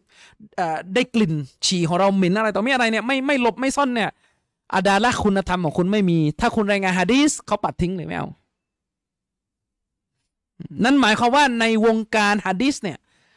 มันจะมีบุคคลที่เขาคอยทำหน้าที่ในการบันทึกฮะดีสและคนเหล่านี้เนี่ยล้วนแล้วแต่เริ่มต้นมาจากการเป็นสาวกของท่านนบี เราต้องเข้าใจประวัติศาสตร์คือท่านนบีเสียชีวิตลงไปเนี่ยสาวกของท่านกระจายไปอยู่ตามหัวเมืองต่างๆ เดี๋ยวบางคนจะไม่เข้าใจว่าเออแล้วคนที่เขาทาหน้าที่คัดกรองประวัติเนี่ยเขาเป็นใครมาจากไหน จุดทั้งหมดเนี่ยมันเริ่มมาจากเมื่อท่านนบีเสียชีวิต สาวกของท่าน ก็จะอพยพไปอยู่ตามหัวเมืองต่าง ๆ ที่สำคัญของอิสลาม ไปอยู่แบกแดดไปอยู่อียิปต์ไปอยู่มักกะไปอยู่อะไรต่อมีอะไรในนครมาดีนะนี่แน่นอนละอันนั้นคือเมืองที่ท่านนบีเสียชีวิต เวลาสาวกเขาไปอยู่เนี่ยเขาก็จะไปเป็นผู้สอนศาสนาของเมืองนั้น เพราะศาสนาอิสลามเนี่ยมันสตาร์ทที่สาวกของท่านนบีนำออกไป ท่านนี้ไปอยู่อิรักอะท่านก็ไปสร้างสถานที่สอนศาสนา ฉะนั้นคนที่จะเอาความรู้จากอิสลามเนี่ยจะต้องมาหาสาวก คุณจะมาอ่านกุรอานต้องมาเรียนกับสาวก คุณจะมารู้ว่านบีเนี่ยพูดอะไรทำอะไรไว้ในชีวิตจะต้องมาอยู่กับสาวก ฉะนั้นมันจึงเกิดเขาเรียกว่าสำนักวิชาการขึ้น เกิดวงของการหาความรู้ขึ้น และสังคมก็จะรู้จักกันว่าอ๋อคนนี้เขาเป็นลูกศิษย์สาวกคนนี้ เหมือนกันเนี่ยง่ายๆแหละผมบรรยายอยู่อะเราก็รู้กันว่าใครอยู่กับผมบ่อยนะใครเป็นคนสนิทของผมสังคมก็จะรู้จักกันนะครับใครเป็นทีมของอาจารย์ชริปสังคมก็จะรู้จักกัน แต่ถ้าเอทีสิบมาไม่รู้เรื่องเอ้ยรู้ได้ยังไงว่าคนนี้เป็นลูกศิษย์ใคร อันนั้นคุณไม่รู้เรื่อง อาจารย์ชริปทำดะว่าตาศาสนิก สังคมก็รู้กันว่า คนสนิทของอาจารย์ชริปที่ทำงานด้วยกันเป็นใครอะคุณมูดีนะ แล้วก็ทีมงานที่เหลือ ส่วนคุณไม่รู้เรื่องนั้นช่วยไม่ได้นะคุณไม่รู้เรื่อง อยู่ดีๆไม่รู้มาจากไหนมาถามว่าเฮ้ยรู้ได้ยังไงว่าใครคือลูกศิษย์ของไอแซคนิวตันอันนั้นอันนั้นแล้วแต่คุณแล้วกันนั่นคือไม่รู้มาจากไหน อยู่ดีๆมาถึงบอกเอ้ยผมจะเชื่อได้ยังไงว่าไอแซคนิวตันเป็นคนค้นคว้าเจอแรงโน้มถ่วงคนแรกของโลก ในเมื่อกล้องวิดีโอก็ไม่มีวิดีโอไม่มีในยุคนั้นบันทึกเออตอนไอแซคนิวตันนั่งอยู่ใต้ต้นไม้ไม่มีเรารู้ได้ยังไงก็รู้กันจากในวงการในวงการเขามีว่าใครเป็นใคร ตลกไหมพอวงการวิทยาศาสตร์เชื่อหมด ใครเล่าอะไรเชื่อหมด แต่พอเป็น ฮะดิษของท่านนบี โอ้ทำเป็นจะมาตรวจสอบใคร คุณภาษาอาหรับหนึ่งตัวยังอ่านไม่ออกจะไปตรวจสอบอะไร ชาวดาวินเนี่ยเขียน the origin of species รู้ได้ไงว่าเขาเขียน รู้ได้ยังไงว่าเขาเขียน อ๋อ มันเขียนบนหน้าปก รู้ได้ยังไงว่า มาจากลายมือเขา ถ้าเอาเป็นเขาเรียกว่าวิธีการพิสูจน์ความจริงแบบประจักษ์นิยมนะ สรุปแล้ว the origin of species นี่ก็ไม่รู้ใครเขียน อืมเพราะว่าอยู่ไม่ทันเจอดาวินกันหมด ทีนี้เละเทะหมดแล้วไม่รู้อะไร ไปแก้ไม่เถอะหลักสูตรวิทยาศาสตร์ในโรงเรียนอ่าทฤษฎีวิวัฒนาการเนี่ยไม่รู้ใครเหมือนกันเขียน แต่ว่าบนหน้าปกมันเขียนว่าดาวิน แล้วดาวินคือใครเนี่ยคนเครายาวๆขาวๆอะเครายาวๆขาวๆรู้ได้ไงว่าคนนั้นอาจจะเป็นรูปปลอมก็ได้ รู้ได้ไงเขาว่ากันว่าคนนั้นอ่าเห็นไหมทีนี้มันก็จะเละหมดได้เป็นอย่างนั้นนี่เขาเรียกว่าไม่รู้โผล่มาจากไหน แล้วก็มานั่งตั้งคำถามที่มันตลกในทางประวัติศาสตร์ นะครับอะต่อมาก็คือเนี่ยข้อสองจะต้องมีคุณธรรมปรากฏอยู่ในตัวของผู้รายงาน ผู้รายงานจะต้องเป็นบุคคลที่วงการฮะดีสเนี่ยบรรดาลูกศิษย์ลูกหาของสาวกเนี่ยแล้วก็ต่อกันมาเนี่ยจะรู้จักกันว่าคนนี้เป็นคนมีคุณธรรม และหนึ่งในการมีคุณธรรมก็คือ เขาต้องเป็นบุคคลที่ไม่เคยมีใครเห็นว่าเขาโกหกอะไรในชีวิต อืม จะต้องไม่มีข้อคอรหาว่าคนนี้เคยพูดจาโกหกตอแหลกินหนึ่งสองสามสี่นะครับ อันนี้ข้อที่สองต้องมีคุณธรรม ฉะนั้นถ้าเป็นประเภทแบบกินเหล้าดูดบุหรี่อันนี้ รายงานฮะดิษไม่ได้นะครับ รายงานฮะดิษไม่ได้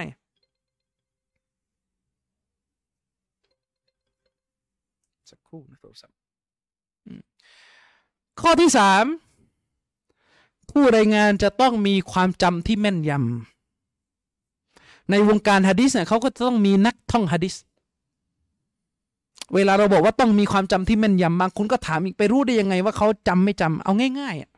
ประเทศไทยเนี่ยเมื่อปีที่แล้วมั้งเคยมีงานที่เขาจัดขึ้นเพื่อประกวดนักท่องจำฮะดิษมีการให้รางวัลอะไรกันเป็นทางการอะเคยเห็นใช่ไหมโดยที่เขาเนี่ยจะเอาบรรดาอาจารย์ทั้งหลายเนี่ยมาเทส ด้วยการอ่านฮะดิษให้ฟังและให้เขาต่อ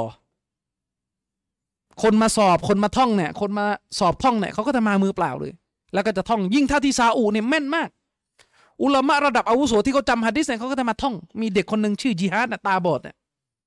ไม่ว่านักปราชญ์จะยกฮะดิษบทไหนมาแล้วให้เขาต่อเขาต่อได้หมด ถามชื่อผู้รายงานคนนี้เป็นใครบอกได้หมด นั่นมันมีการท่องจำมันมีการทดสอบความจำและก็เป็นที่รู้กันในสังคม ในสมัยสลับยิ่งกว่าอีก ฉะนั้นบุคคลที่โดนตำหนิว่าเป็นบุคคลที่ความจำไม่ดีอะเป็นบุคคลที่ความจำไม่ดีอะมักจะมีตัวอย่างให้เห็นอยู่เสมอว่าฮะดิษที่เขารายงานมาเนี่ยเล่าขัดกับคนอื่นที่อยู่ในเหตุการณ์เดียวกัน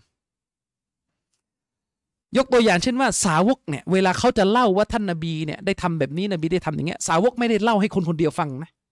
คนที่อยู่ในเหตุการณ์ที่สาวกเล่าฮะดิษให้ฟังน่ะบางทีอยู่กันสิบคนน่ะทีนี้ปรากฏว่ามีอยู่คนหนึ่ง หนึ่งในสิบนั้นไปเล่าข้อความอะไรแปลกๆ ไปเล่าไม่ตรงกับชาวบ้านครับเช่นสมมติเขาเล่าว่าเขาเล่าว่า ท่านนบีสุลต่านสลัมเนี่ย สมมติเฉยๆนะ สมมติเขาเล่าว่าท่านนบีสุลต่านสลัมเนี่ย กินด้วยมือขวา อืม แล้วก็ไปเล่าผิดเป็นกินด้วยมือซ้ายเนี่ยคนคนนี้จะโดนหมายหัวแล้วจะโดนกากระบาดแล้ววันนี้เคยมีประวัติเล่าผิด ทีนี้เนี่ยผิดเยอะผิดบ่อย ผิดน้อย อันนั้นก็จะเป็นอีกเรื่องหนึ่งอีกที่นักปราชญ์จะต้องมามาคุยกันอีกว่า ถ้าผิดเยอะแล้วเนี่ยจะปรับอยู่ในเกรดไหน ผิดครั้งสองครั้งเนี่ย จะอนุโลมไหมยังไงอะเดี๋ยวว่ากัน แต่มันจะมีตัวอย่างของการที่เขาจะเอาฮะดิษต่างๆเนี่ยมาเทียบกัน ฉะนั้นการที่เรารู้ว่าใครความจำดีและความจำไม่ดีเนี่ยเขาจะดูจากการเปรียบเทียบคำบอกเล่าของกระแสอื่น เรารู้ว่าผู้รายงานคนนี้ความจำไม่ดีเพราะอะไรครับ เพราะเขาเล่ามาเนี่ย ไปขัดกับคนที่มีชื่อเสียงในความแม่นยำมากกว่าเขาอืมนึกออกไหมครับอะมันก็จะมีตัวอย่าง ซึ่งนักวิชาการที่เขาเนี่ยเขียนหนังสือเกี่ยวกับผู้รายงานที่ความจำไม่ดีเนี่ยเขาเขียนกันเป็นเฉพาะเรื่องเลยเรื่องนี้นะพร้อมหลักฐานชี้ให้เห็นเลยว่าคนคนนี้เนี่ยไปรายงานขัดอะไรมั่งไปรายงานขัดอะไรกับชาวบ้านชาวช่องเขาที่ไหนอะอย่างนี้เป็นต้น อืม ข้อที่สามข้อที่สี่ ฮะดิษเนี่ยมันจะถูกต้องใช้ได้เนี่ยจะต้องมีองค์ประกอบที่สี่ก็คือ ตัวบทที่อยู่ในฮะดิษเนี่ยจะต้องไม่เกิดการไปตีกับตัวบทอีกตัวบทหนึ่งที่ถูกต้องมากกว่า เข้าใจไหมครับ บางทีเนี่ยฮะดิษบางบทเนี่ยรายงานมาเนี่ย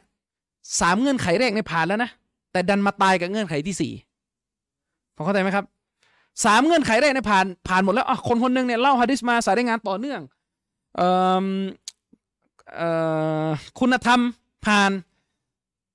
สามความจำก็เป็นคนที่ดีด้วยนะ ความจำเขาเนี่ยดีด้วยนะ สุดท้ายเนี่ยเขาไปเล่าเนี่ย เนื้อหาในฮะดิษไปขัด กับตัวบทอื่นที่น่าเชื่อถือกว่า เช่น ยกตัวอย่าง เช่น อันกุรอานเนี่ยคือตัวบทที่น่าเชื่อถือที่สุดในอิสลามเพราะถูกรายงาน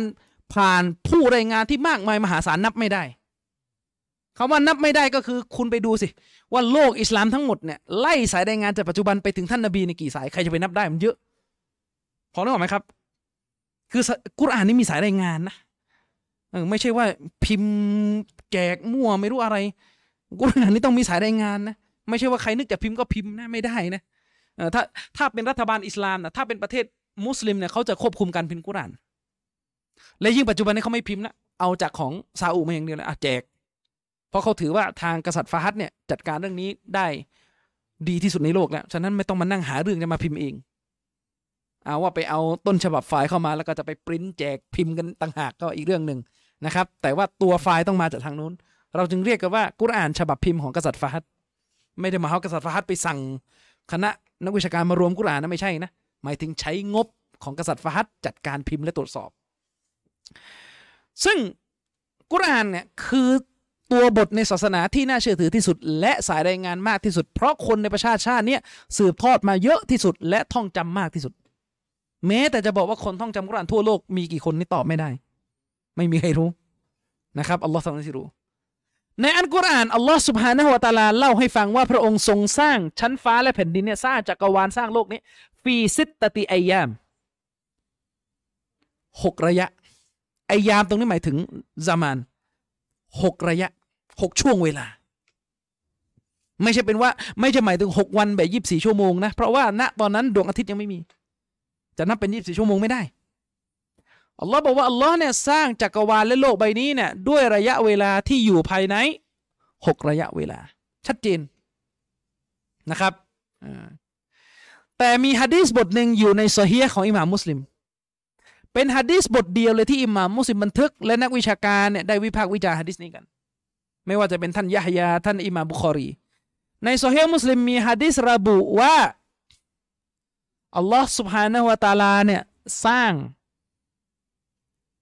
สร้างโลกใบนี้ สร้างจักรวาลและโลกใบนี้ภายในระยะเวลาเจ็ดระยะเจ็ดวันได้ซ้ำจริงๆอะ อืม มีระบุเลยว่าวันศุกร์สร้างอะไร วันจันทร์สร้างอะไร วันวันพุธสร้างอะไร มีระบุนะซึ่งซึ่งฮะดิษเนี่ยเดี๋ยวมันก็จะมีพวกเอทิสอ่อโง่ๆบางคนน่ะเอามาใช้อีก แต่ยังไม่เห็นนะแต่ยังหาไม่เจอ ใช่ไหมแล้วเดี๋ยวพอเราบอกว่าดออีฟมันก็จะงงอีกดออีฟได้ยังไงในพวกคุณบอกว่าโซเฮียมุสลิมโซเฮียหมด อันนี้ไม่เข้าใจอีกนะครับ นี่เป็นแค่บทเดียวจากหลายพันบทที่มีข้อบกพร่องในตัวบทขึ้น เพราะอะไรครับ เพราะตัวบท ขัดอัลกุรอาน เราเรียกกรณีแบบนี้ว่าเป็นตัวบทที่มันช้าสละตัวบทเนี่ยผ่านสายรายงานที่น่าเชื่อถือนะแต่ตัวบทเนี่ยมันมีปัญหาความถูกต้องมันใช้ไม่ได้ เพราะว่ามันไปขัดกับตัวบทที่น่าเชื่อถือกว่า คืออัลกุรอานเข้าใจนะครับ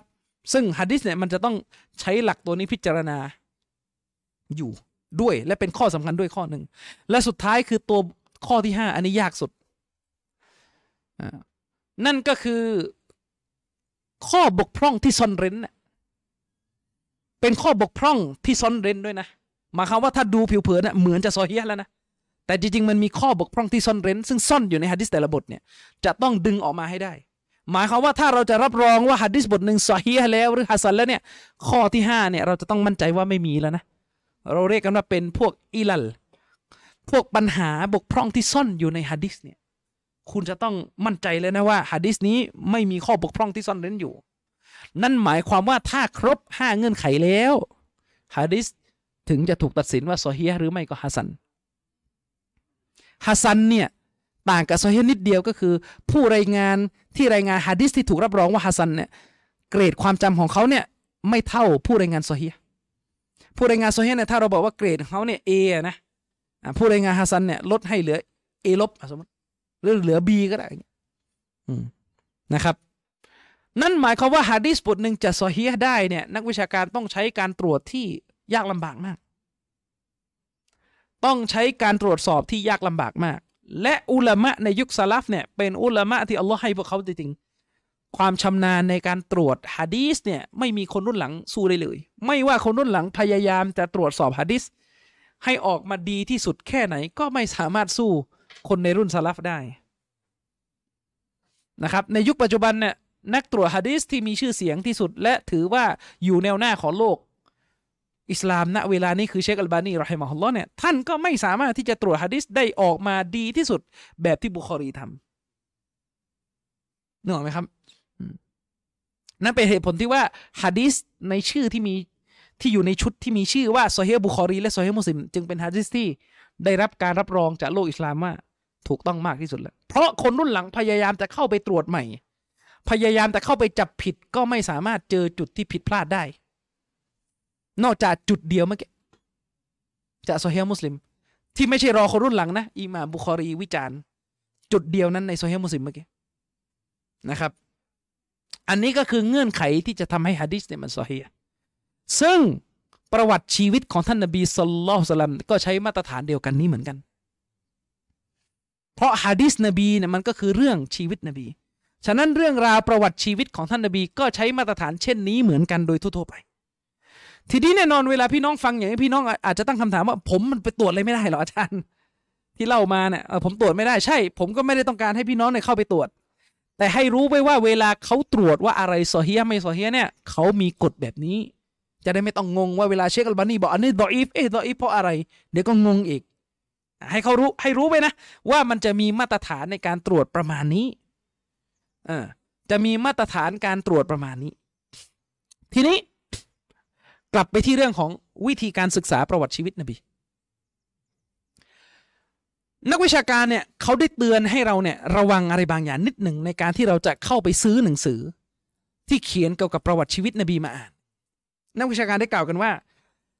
คนที่เขียนประวัติชีวิตนบีเนี่ยมันมีกันหลายสำนักนะมีกันหลายสำนัก และแต่ละสำนักเนี่ยก็มีวิธีการเขียนแตกต่างกัน และบางสำนักเนี่ยอยู่บนพื้นฐานที่เท็จเลยอะเดี๋ยวเรามาไล่คร่าวๆแล้วกันสำนักแรก คือคนที่เขียนประวัติชีวิตของท่านนาบี โดยโฟกัสไปที่ความสละสลวยทางภาษา ที่อยู่ในตัวบทที่เล่าถึงประวัตินบี โฟกัสไปที่เรื่องภาษา โฟกัสไปที่เรื่องไวยากรณ์ภาษาอาหรับ ความสละสลวยในทางวรรณกรรม ในทางวรรณคดี ในทางวัฒศิลป์หนังสือประวัติชีวิตของท่านนบีที่มีชื่อเสียง แล้วก็อยู่ในยุคต้นๆของโลกอิสลามเนี่ยก็คือซีรอห์ของอิบนุอิสฮาก อิบนุอิสฮากนะครับ เป็นนักวิชาการที่อยู่ร่วมสมัยกับอิหม่ามมาลิกเมื่อกี้แหละครับ ใกล้กับยุคซอฮาบะมากๆแล้วนะครับซีรออิบนุอิสฮากฉะนั้นเวลาเราไปอ่านหนังสือประวัติชีวิตของท่านนบีเนี่ยถ้าเราไปดูที่ฟุตโนตนะจะอ้างเล่มนี้บ่อยซีรออิบนุอิสฮากซีรออิบนุอิสฮากนะครับ ซึ่งในเวลาต่อมาเนี่ยท่านอิบนุฮิชามเนี่ย ท่านอิบนุฮิชามเนี่ยก็ได้เอาซีรอของอิบนุอิสฮากเนี่ยมาเขียนใหม่ เอาข้อมูลที่อยู่ในหนังสือประวัตินบีที่อิบนุอิสฮากเขียนเนี่ยมาเรียบเรียงใหม่นะครับ ซึ่งหนังสือสองเล่มเนี่ยถือว่าเป็นเล่มต้นๆของโลกอิสลามแหละทั้งอิบนุอิสฮากและก็ทั้งอิบนุฮิชาม ทีนี้หนังสือสองเล่มนี้เนี่ยเป็นหนังสือที่มีการใส่แง่มุม หรือ ประโยชน์ในด้านภาษาอาหรับเนี่ยมากมายในนั้น หมายความว่าคนรุ่นหลังๆ อย่างพวกเราเนี่ยที่อยากจะไปรู้คำศัพท์ภาษาอาหรับเก่าๆที่ยุคนี้อาจจะไม่ใช้แล้ว ต้องการรู้ไวยากรณ์อาหรับเก่าๆรู้คำศัพท์อาหรับแบบยุคเก่าๆเนี่ยที่ทุกวันนี้ไม่มีใครใช้แล้วเนี่ยเราจะต้องไปหาไหนหนังสือสองชุดนี้ เพราะหนังสือสองชุดเนี่ยบางทีเขามีการบันทึกถึงบทกลอนที่มีมาตั้งแต่ยุคก่อนอิสลาม ว่าในยุคก่อนอิสลามมาเนี่ยชาวอาหรับเคยแต่งบทกลอนเนี่ยสำนวนภาษามันอย่างไรแบบไหน เพราะว่าภาษาอาหรับเนี่ยอยู่ในยุคสูงสุดเนี่ยภาษาอาหรับเนี่ยพัฒนาอยู่ในจุดสูงสุด ก่อนท่านนบีจะเกิด ภาษาอาหรับเนี่ยเดินทางมาสู่จุดที่สูงที่สุดแล้ว ตั้งแต่ก่อนท่านนบีสุลต่านจะถือกำเนิดขึ้น ฉะนั้นเมื่อท่านนบีถือกำเนิดขึ้นและประกาศอิสลามเนี่ยภาษาอาหรับอยู่ในเพดานที่สูงที่สุดแล้วฉะนั้นมันก็จะมีนัก เขียนประวัตินบีอะที่เขาใช้วิธีการเขียนโดยอยู่ในสำนักที่หนึ่งคือเน้นการพิจารณาพวกเรื่องหลักภาษาอาหรับ และเขาก็จะอ้างอิงหนังสือของอิบนุอิสฮากและอิบนุฮิชามเยอะ แต่ว่าสิ่งที่ต้องรู้นะสิ่งที่ต้องรู้ก็คือตำราของอิบนุอิสฮากและตำราของอิบนุฮิชามเนี่ย ที่บันทึกประวัตินบีเนี่ยไม่ได้หมายความว่า ไม่ได้หมายความว่า สิ่งที่เขาบันทึกลงไปจะเป็นสิ่งที่ซอฮีถูกต้องทั้งหมดนะฟังให้ดีนะ เรื่องราวต่างๆ ที่เกี่ยวข้องกับประวัติชีวิตของท่านนบี ที่อิบนุอิสฮากบันทึก หรืออิบนุฮิชามบันทึกก็ตามแต่เนี่ยไม่ได้หมายความว่าทุกหน้าทุกอักษรทุกวรรคเนี่ย ถือว่ามันถูกต้องตามนั้นจริง ๆ ไม่ได้หมายความว่ามันเกิดขึ้นตามนั้นจริง ๆ เพราะท่านอิบนุอิสฮากเนี่ยจะมีหลายๆบทเลยที่ท่านจะบันทึกในลักษณะที่ไม่ได้แจ้งแหล่งที่มา ท่านจะเขียนบันทึกว่าได้เกิดเหตุการณ์นี้ในสมัยนบี ท่านนบีได้ทำแบบนั้นแบบนี้ โดยที่อิบนุอิสฮากแน่นอนครับอิบนุอิสฮากเกิดไม่ทันยุคนบีแน่นอน ท่านอิบนุอิสฮากเนี่ยไม่ทันท่านนบี ฉะนั้นถ้าท่านจะมาเล่าว่านบีทำแบบนั้นแบบนี้ โดยไม่ได้แจ้งว่าเอามาจากสาวกคนไหน ไม่ได้ แจ้งว่าเอามาจากผู้รู้คนไหนที่อยู่ก่อนหน้ายุคท่าน ก็ถือว่าสายรายงานพวกนั้นเป็นสายรายงานประเภทที่มีปัญหาละเรื่องราวของนบีที่ถูกบันทึกในลักษณะที่ไม่แจ้งที่มาอย่างนี้เนี่ย เราจะไปยึดเป็นหลักฐานว่ามันเกิดขึ้นจริง จะเอาไปต่อยอดไม่ได้ ยิ่งไปกว่านั้นท่านอิบนุอิสากเนี่ย บางครั้งท่านมีการรับเรื่องมาจากอิสราเอลียัต ก็คือท่านรับคำบอกเล่ามาจากชาวคัมภีร์ ชาวยิวและชาวคริสต์ที่หันมารับอิสลาม ในสมัยนั้นมันจะมีบาทหลวงยิว หรือบาทหลวงคริสต์เนี่ยที่หันมารับอิสลาม และคนพวกนี้ก็จะชอบมาเล่าเรื่องให้ฟัง โดยเฉพาะเรื่องราวที่เกี่ยวข้องกับนบียุคก่อน อืมโดยเฉพาะเรื่องราวที่เกี่ยวข้องกับนบียุคก่อน ก็จะมาเล่าว่านี่ก่อนนบีอีสาจะเสด็จขึ้นฟากฟ้าไปเนี่ย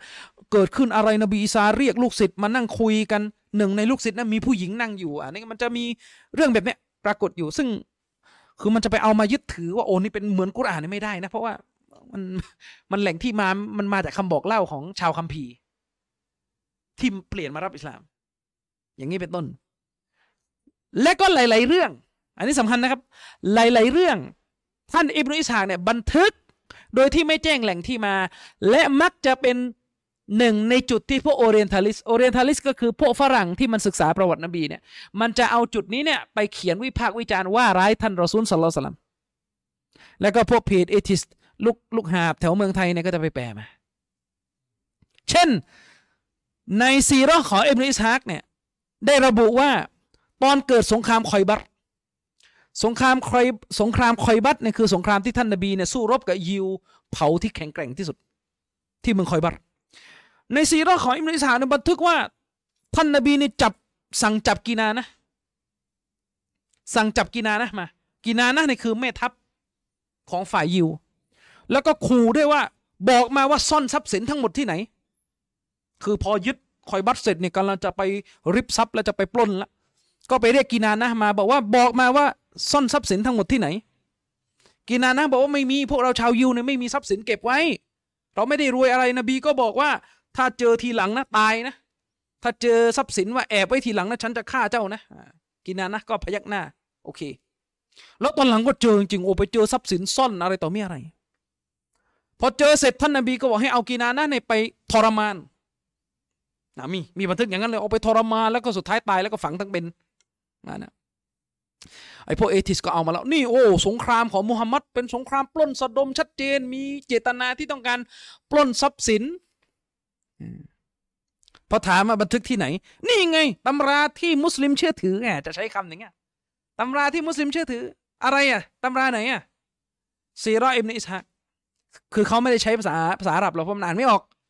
มันก็จะไปใช้ฉบับภาษาอังกฤษที่แปลมาจากอาหรับ โดยคนแปลก็เป็นพวกฝรั่งสักคนหนึ่งโอเคเขาไม่ได้แปลอะไรบิดเบือนนะเขาก็แปลมาตามภาษาแหละ แต่ว่าคำถามคือแล้วถูกต้องไหมตัวบทเนี่ยซอฮีไหม ก็นี่มุสลิมบันทึกก็ใช่อะแต่ประเด็นก็คือแล้ว ที่มามันถูกไหม พอเราไปเปิดเล่มจริงดู อืม สายรายงาน ไม่มีกระโดด เป็นลักษณะการเล่าแบบกระโดดก็คืออิบนุอิสฮากพูดขึ้นมาเลยว่า เกิดเหตุการณ์แบบนี้แบบนี้แบบนี้ ซึ่งในวิชาฮะดิษเนี่ยเราเรียกฮะดิษหรือเรื่องเล่าแบบนี้ว่าเป็นตัวบทฮะดิษที่มันมุรซัลมุรซัลก็คือคนเนี่ยไม่ทันเกิดยุคนบีนะเขาเนี่ย เกิดไม่ทันยุคนบี ทันแค่ยุคสาวก แต่ตอนเล่าเรื่องเนี่ยกระโดดสาวกไปไม่ได้บอกว่าเอามาจากคนไหน กระโดดไปหายุคนบีเลยว่า นบีว่าอย่างนี้ นบีทำอย่างนี้ อันนี้เป็นประเภทหนึ่งของฮะดิษที่มันดอยข้อสายรายงานขาดตอน เงื่อนไขข้อแรกสายรายงานต้องต่อเนื่อง นี่ขาดตอนแล้วฉะนั้นเรื่องนี้เนี่ยเป็นเรื่องที่ไม่สฮีเป็นเรื่องที่ไม่สฮีและก็อีกหลาย ๆ เรื่องทำนองนี้ อันนี้คือสำนักที่หนึ่งซึ่งสำนักที่หนึ่งเนี่ยเวลาเขาเขียนเนี่ยเขาจะให้ความสำคัญกับหลักภาษาอาหรับ อันนี้เอาได้นะเออเอาได้คือหมายความว่าเขาจะชี้ให้ดูว่ามีการใช้สำนวนภาษาแบบนี้ตั้งแต่ยุคแรกๆของอิสลาม ซึ่งคนยุคแรกของอิสลามเนี่ยใช้ภาษาอาหรับได้ถูกต้องที่สุดตามหลักไวยากรณ์ แต่ไม่ได้หมายความว่าเนื้อหาในฮะดิษมันจะถูกต้อง อืมภาษาเนี่ยใช้ถูก แต่เนื้อเรื่องที่เล่าอาจจะไม่จริงก็ได้นะครับ ฉะนั้นเวลาเราไปอ่านตระกูลนี้เนี่ยเราก็ต้องเผื่อไว้บ้างว่าที่เขาเขียนเนี่ยมันไม่ใช่ว่า จะถูกต้องไปเสียทั้งหมดสำนักที่สองสำนักที่สองเนี่ยเป็นสำนักที่เท็จเลยซึ่งบ้านเราส่วนใหญ่ไม่มีหรอกแต่เล่าให้ฟังเฉยๆสำนักที่สองเนี่ยคือสำนักที่เขียนประวัตินบีแบบชาตินิยมอาหรับอันในโลกอาหรับมีสำนักที่สองเนี่ยคือสำนักที่เขียนชีวประวัติท่านนบีแบบ ใส่ลัทธิชาตินิยมอาหรับเข้าไป ใส่ลัทธิชาตินิยมอาหรับเข้าไป หรือใส่มุมมองแบบมาร์กซิสต์เข้าไปแบบลัทธิคอมมิวนิสต์เข้าไป เบาๆ ใส่เข้าไปแอบๆเข้าไปสำนักที่สองเนี่ยคือผู้ที่พยายามจะเขียนประวัตินบี โดยพยายามเขียนในความหมายที่ว่าเนี่ย คือความภาคภูมิใจของบรรพบุรุษชาวอาหรับ ชาวอาหรับเคยมีประวัติศาสตร์วีรกรรมที่ยิ่งใหญ่โค่นล้มโรมันโค่นล้มเปอร์เซียได้เลย แต่ตัวเองนะไม่ได้ศรัทธาต่ออิสลามบางที ไม่ได้เข่งคัดในศาสนา บางทีก็ฝักใฝ่คอมมิวนิสต์บางทีก็ฝักใฝ่เซคิวล่าลัทธิคาราวานิยมคือไม่ต้องการที่จะใช้อิสลามปกครองด้วยซ้ำแต่ยกเรื่องนบีมูฮัมมัดมาเนี่ยเอามาเล่าเหมือนเป็นเรื่องบรรพบุรุษภูมิใจแค่นั้นนะรู้จักอดีตประประธานาธิบดีซัดดัมไหมของอิรักซัดดัมฮุเซนเนี่ยเสียชีวิตไปแล้ว เขาก็เคยพูดนะว่าประวัติของบรรดาสาวกของท่านนบีอย่างท่านมูอาวิยะท่านอุมัตเนี่ยเราเรียนรู้คู่คู่กันไปกับที่เราเรียนประวัติของเลนินแห่งสหภาพโซเวียต ก็หมายถึงว่าประวัติของซอฮาบะเนี่ยเขาเรียนเพื่อให้รู้ถึงความภูมิใจของชาวอาหรับเท่านั้นแหละก็คือเป็นลัทธิชาตินิยมอาหรับ แล้วก็ไปอ้างเรื่องซอฮาบะเนี่ยมาเป็นแค่ความภาคภูมิใจหนึ่ง แต่หลักการอิสลามเนี่ยไม่เอา ซึ่ง ในประเทศไทยเนี่ยเคยมีการแปลประวัติของท่านนาบีมุฮัมมัดเนี่ยซึ่งผมคาดการว่าจะกลิ่นมันจะไปทางสำนักนี้ อยู่ฉบับหนึ่งออกมา แต่เก่าไปแล้วพวกคุณน่าจะหาไม่เจอนะก็คือประวัติชีวิตของท่านนบีสุลต่านละสลัมที่ถูกเขียนโดยผู้เขียนที่มีชื่อว่าฮุเซนไฮกันอ่ามีแปลเป็นไทยอยู่นะครับ มีแปลเป็นไทยอยู่ แต่ว่านานไปแล้วเล่มนี้นะครับ ซึ่งฮุเซนไฮกันเนี่ยเขาหัวเขาจะไปทางเซคิวล่ามากกว่า ไม่ค่อยได้ ไม่ค่อยว่าจะเป็นพวก เอ่อไม่ไม่ได้อยู่บนแนวทางแบบคนที่เขาเข่งครัดศาสนาสักเท่าไหร่ แกหัวก็จะ modern หน่อย แต่ว่าเล่มเนี่ยดัง เพราะถูกแปลเป็นภาษาอังกฤษนะครับฉบับแปลของฮุเซนไฮกันเนี่ย หลาย ๆ อย่างมันก็ดูเขียนเป็นแบบมุมมองแบบการเมืองนะครับ ซึ่งไม่ต้องไปถามเรื่องความถูกต้องของแหล่งข้อมูลอีกนะ อันนี้คือสำนักที่สองนะครับ และสุดท้ายอะอันที่สามไม่ใช่สุดท้ายที่อันที่สามก็คือสำนักที่สามวิธีการเขียนประวัตินบีแบบอุลามะนักวิชาการแท้ๆเขียนก็คือแบบอุลามะนักวิชาการแท้ๆเขียน ไม่ว่าจะเป็นนักนักนิติศาสตร์อิสลาม หรือนักนักปราชญ์ที่เขาชำนาญในหมวดอะกีดะหมวดหลักศรัทธาอิสลาม หรือนักฮะดิษ สกุลที่สามเนี่ยเป็นสกุลที่ปลอดภัยที่สุด เพราะนักวิชาการเหล่านี้เวลาเขียนประวัติท่านนบีเนี่ยเขาจะเขียนโดยที่เขาจะวิเคราะห์ตรงเป้าที่สุด โดยเฉพาะอย่างยิ่งถ้าคนเขียนประวัตินบีเนี่ยเป็นอาลุนฮะดีสเป็นนักวิชาการในฝั่งฮะดิษที่เขาเข้มงวดในการตรวจสอบสายรายงานเนี่ยอันนี้จะยิ่งปลอดภัยที่สุดสำนักที่สามเช่นยกตัวอย่าง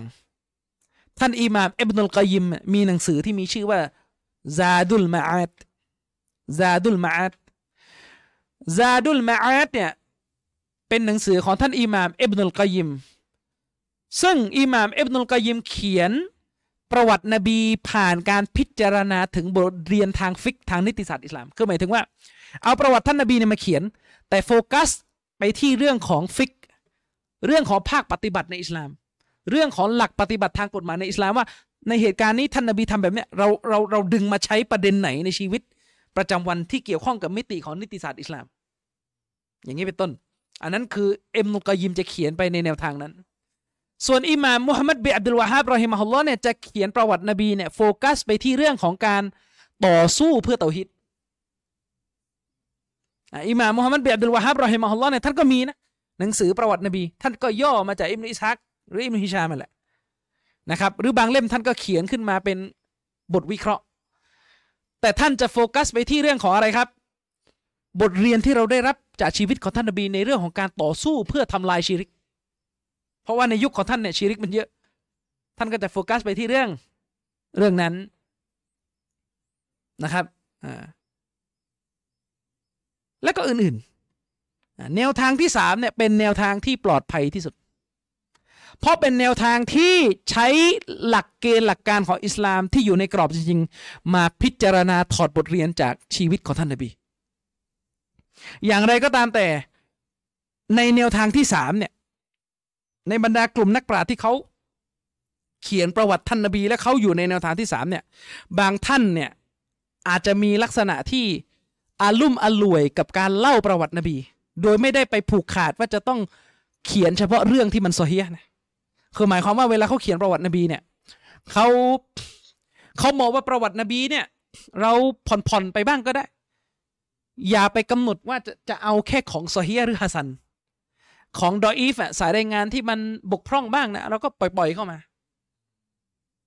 มันมี แล้วก็จะมีอีกสำนักหนึ่งที่มองว่าไม่ได้ฮะดีสของท่านนบีทั้งหมด ไม่ว่าจะเกี่ยวกับประวัตินบี หรือไม่ประวัตินบีก็ตามแต่เนี่ย จะต้องสงวนเฉพาะโซเฮียและฮัสันเท่านั้น อะผมจะยกตัวอย่างหนังสือเล่มหนึ่งซึ่งเป็นหนังสือที่มีชื่อเสียง หนังสือเล่มนี้มีชื่อว่าอัลรอฮิกอัลมักตุมอัลรอฮิกอัลมักตุม เป็นหนังสือประวัตินบีที่ได้รับการแปลเป็นภาษาไทยมาแล้ว แล้วก็แปลเป็นภาษาอังกฤษก็มีนะครับ อย่างไรก็ตามแต่ที่ต้องการจะบอกก็คือ หนังสือเล่มนี้เนี่ยมันไม่ได้หมายความว่าทุกอย่างที่ถูกบันทึกอยู่ในหนังสือเล่มนี้เนี่ย มันเป็นสายรายงานที่ถูกต้องทั้งหมด ตัวบทมันถูกต้องทั้งหมดนะครับ หนังสือรอฮีกุลมัคตูมเนี่ยเป็นหนังสือที่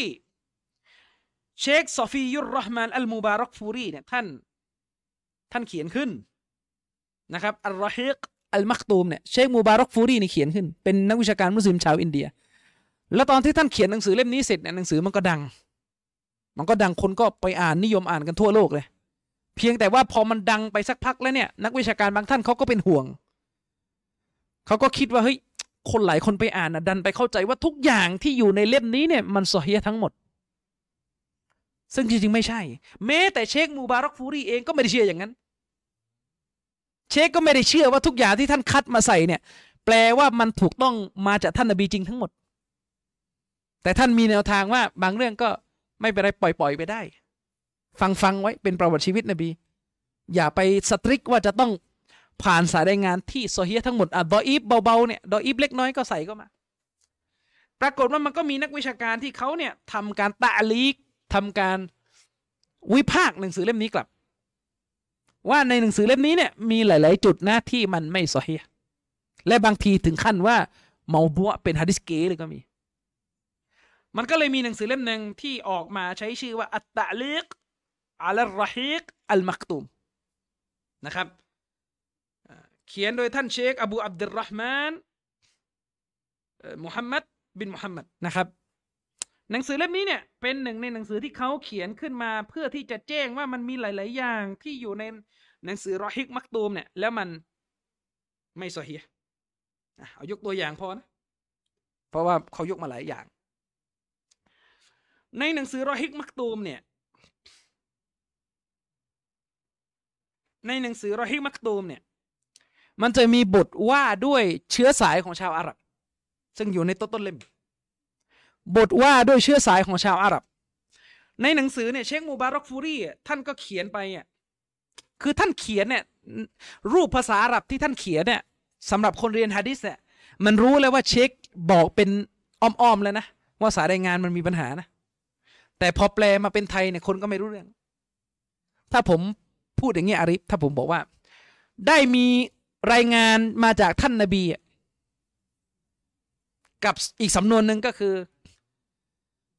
ท่านอิหม่ามติรมีซีได้บันทึกฮะดิษนี้อาริฟ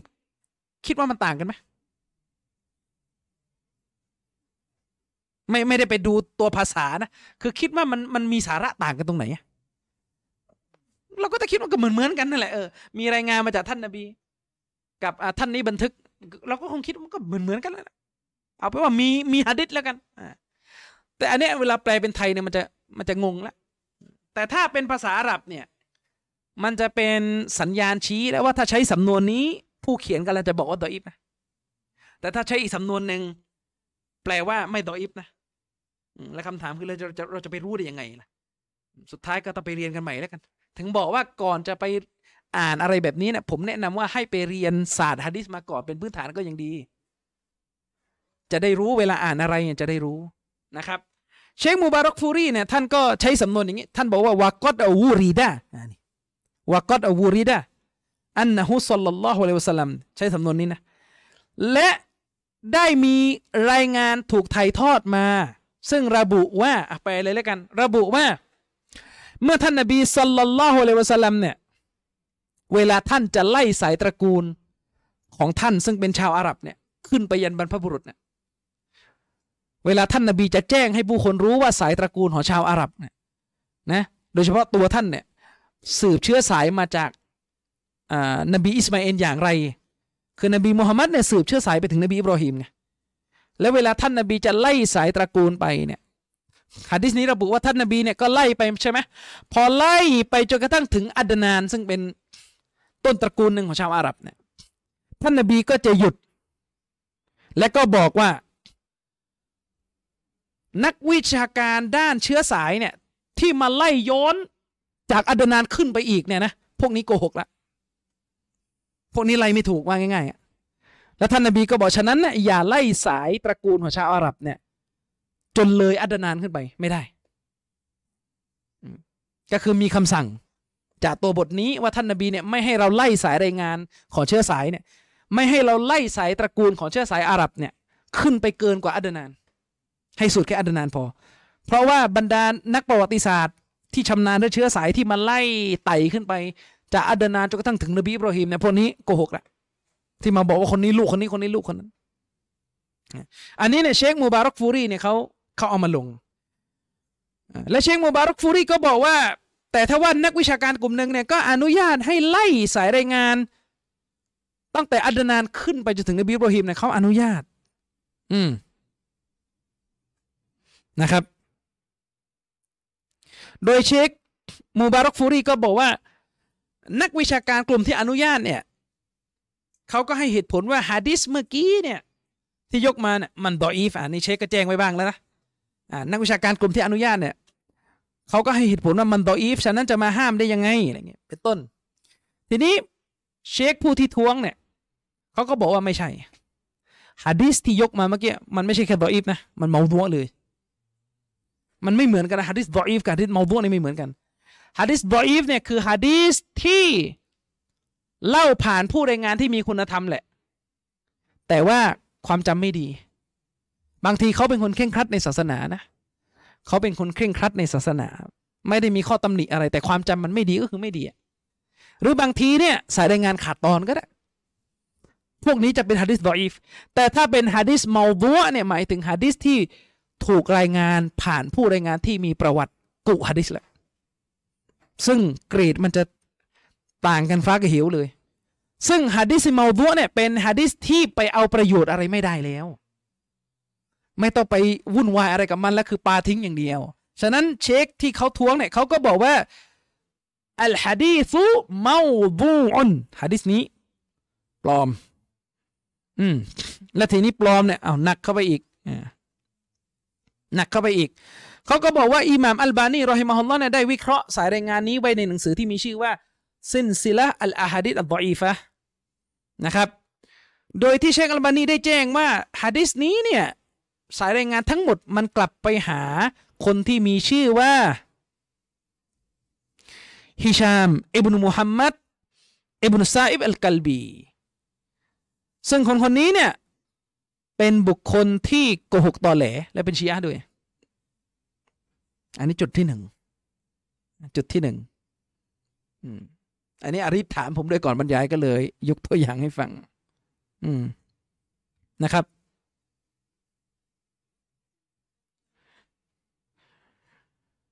ต่อมา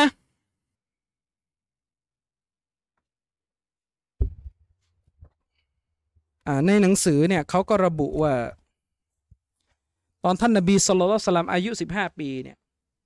เกิดสงครามระหว่างเกิดสงครามที่เรียกว่าสงครามฟิจาร์ซึ่งเป็นสงครามระหว่างชาวกูเรช และก็กีนานะกับกอยส์นะครับ ซึ่ง ในหนังสือระบุว่าในสงครามครั้งนี้เนี่ยท่านนบีสุลต่านสลัมได้เข้าร่วมสงครามครั้งนี้ด้วย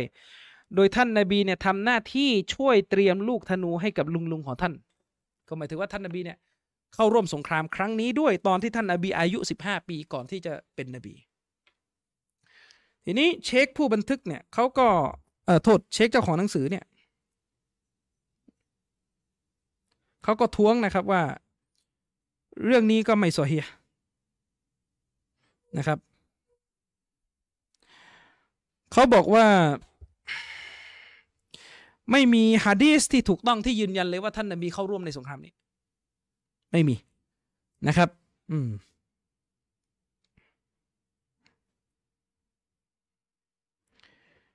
ไม่มีสายรายงานที่ถูกต้อง เป็นสายรายงานที่ขาดตอน ก็คือขาดคนถึงสองคนน่ะนะครับ มันขาดช่วงกันระหว่างคนที่อยู่ในยุคนบีกับคนที่เล่าเหตุการณ์นี้นะครับ ตามหลักแล้วมันต้องมีอีกสองคนที่อยู่ก่อนหน้าเขาแต่ว่าขาดหายไปฉะนั้นสายรายงานนี้ก็ไม่ไม่ถูกต้อง อันนี้ก็เป็นอีกหนึ่งในเรื่องที่เราเรียนประวัตินบีมาตั้งแต่เด็กๆเนี่ยเราก็จะได้ยินว่าท่านนบีเนี่ยเคยเข้าร่วมสงครามที่ชื่อว่าฟิจารในยุคก่อนที่ท่านจะถูกแต่งตั้งให้เป็นท่านนบีสโลสลัมนะครับ อ่าต่อมา ก็มีอีกนะอันนี้ผมยกตัวอย่างเฉยๆนะในทางวิชาการว่าในหน้าที่หนึ่งร้อยห้าสิบห้าเนี่ยเขาบอกว่า ท่านอัลฮาริสบินอุซามะท่านอัลฮาริสบินอุซามะเนี่ยได้รายงานจากท่านอิบนุลาฮีอะอ้างไปถึงท่านเซดบินฮาริซะเล่าว่าในช่วงที่ท่านรอซูลสัลลัลสลัมได้รับวะฮยูในครั้งแรกนั้น จิบรีนได้มาหาท่าน แล้วสอนเรื่องการ แล้วจิบรีนก็สอนเรื่องการอาบน้ำละหมาด เมื่อท่านอาบน้ำละหมาดเสร็จ ท่านก็ได้ตักน้ำแล้วมาล้างอวัยวะเพศของท่านนะครับฮะดิษนี้เนี่ยเป็นฮะดิษดออีฟอีกเช่นกันนะครับเชคชูเอฟอัลอาร์นาอูดเนี่ยได้ตรวจสอบฮะดิษนี้แล้วก็ระบุว่าเป็นฮะดิษดออีฟเนื่องจากว่าสายรายงานฮะดิษนี้มีอิบนุละฮีอะฮ์อยู่ ซึ่งเป็นบุคคลที่เลื่องลือว่าسيئ الحفظความจำแย่นะครับ แล้วก็สุดท้ายเนี่ยมีเรื่องที่ค่อนข้างเป็นข้อผิดพลาดของเชคมูบารักฟูรีเลย นั่นก็คือ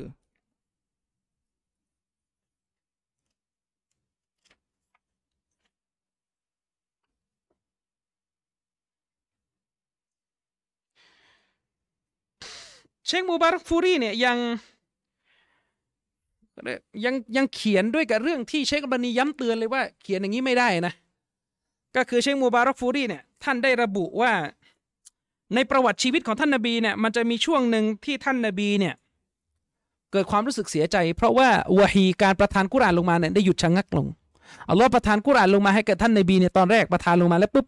สักพักเนี่ยวะฮีหยุดอัลลอฮ์ไม่ประทานลงมาอีกอยู่ช่วงหนึ่งเลย แล้วท่านนบีเนี่ยก็ ท่านนบีเนี่ยมีความโศกเศร้าเสียใจในช่วงเวลานี้ ที่อันกุรานไม่ถูกประทานลงมา ฉะนั้นท่านนบีก็ขึ้นไปบนยอดเขาเนี่ยบ่อยครั้ง อืมท่านนบีเนี่ยขึ้นไปบนยอดเขาเนี่ยบ่อยครั้งเพื่อที่จะกระโดดหน้าผาตายนะครับ แต่ว่าในในฉบับแปลเนี่ยไม่ได้บอกว่าขึ้นไปทำไมนะเท่าที่ดูสำนวน แต่ว่าในในในในคำอธิบายของอุลามะเนี่ย ก็คือระบุว่าฮะดิษเนี่ยหมายความว่าท่านนบีเนี่ย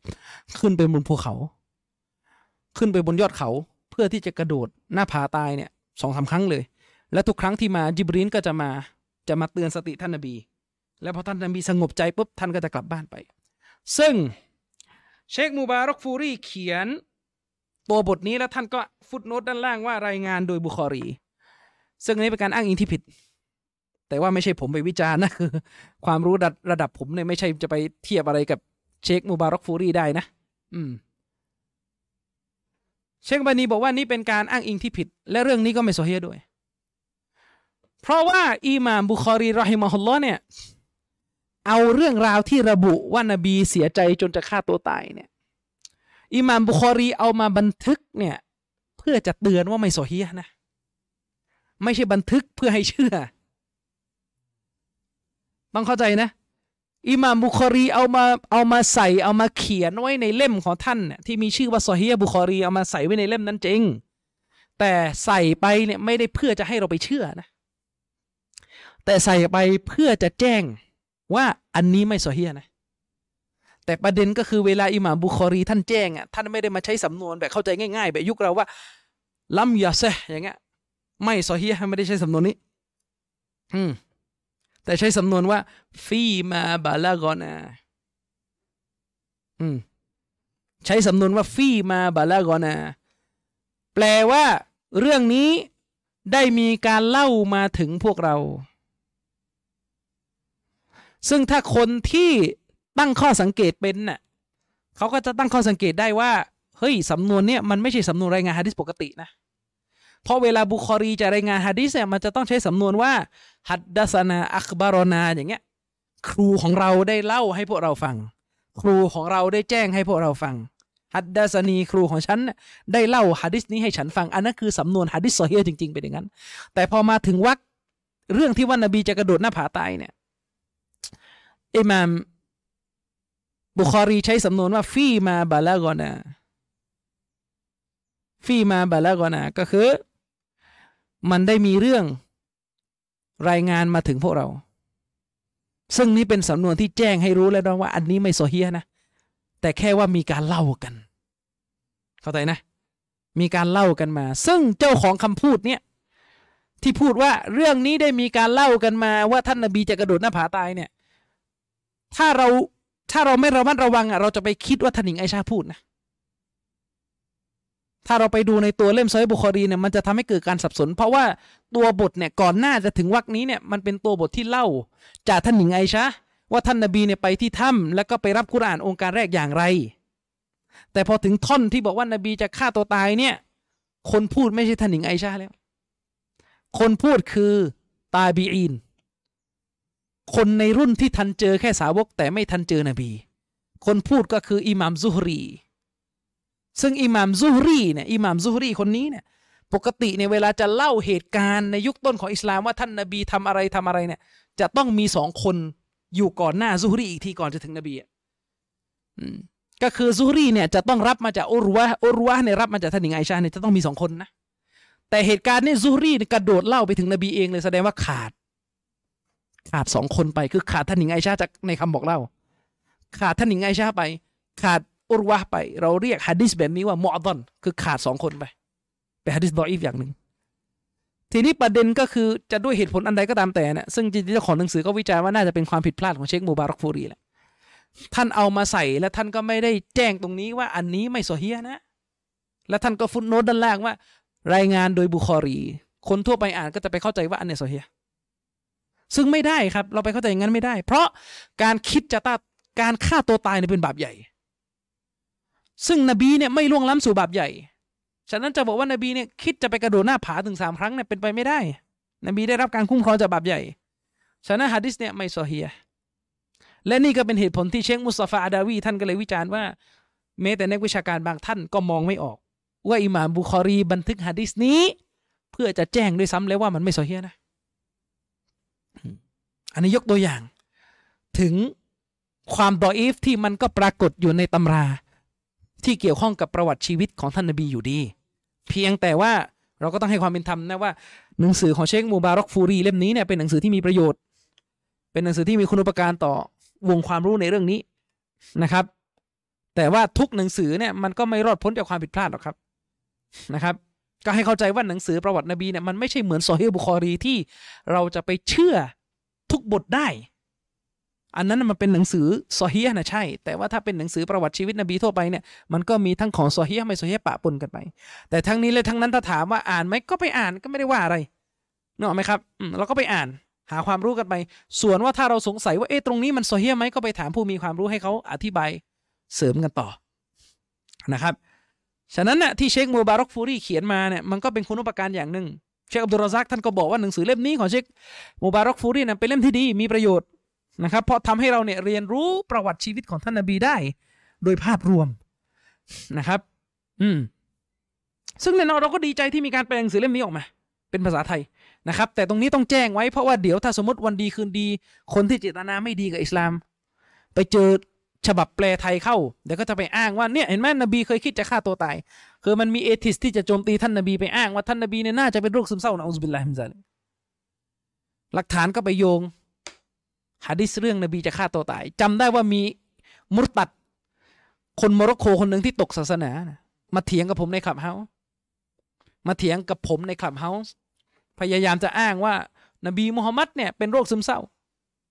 เป็นคนที่มีอาการทางจิตنعوذ بالله من ذلكหลักฐานคืออะไรครับ อ้างว่านบีเคยคิดจะฆ่าตัวตาย พอเราเอาวิชาฮะดิษสวนกลับไปเงียบหายจนบัดนี้ ผมถามเขาว่า ใครในโลกอิสลาม ที่เป็นอุลามะฮะดิษที่เป็นที่ยอมรับเป็นแม่เหล็กของวงการฮะดิษที่เขาบอกว่าฮะดิษนี่ซอฮีห์นะใครตอนแรกเขาบอกว่าผมนี่แหละ เชื่อว่าฮะดิษนี่ซอฮีผมบอกว่าคุณกับอิบนุฮะจัดเนี่ย ผมควรจะฟังใครดีนึกออกไหมคุณเนี่ยเป็นคนอาหรับแท้ๆนะแต่ภาษาอาหรับก็แปลกประหลาดมาก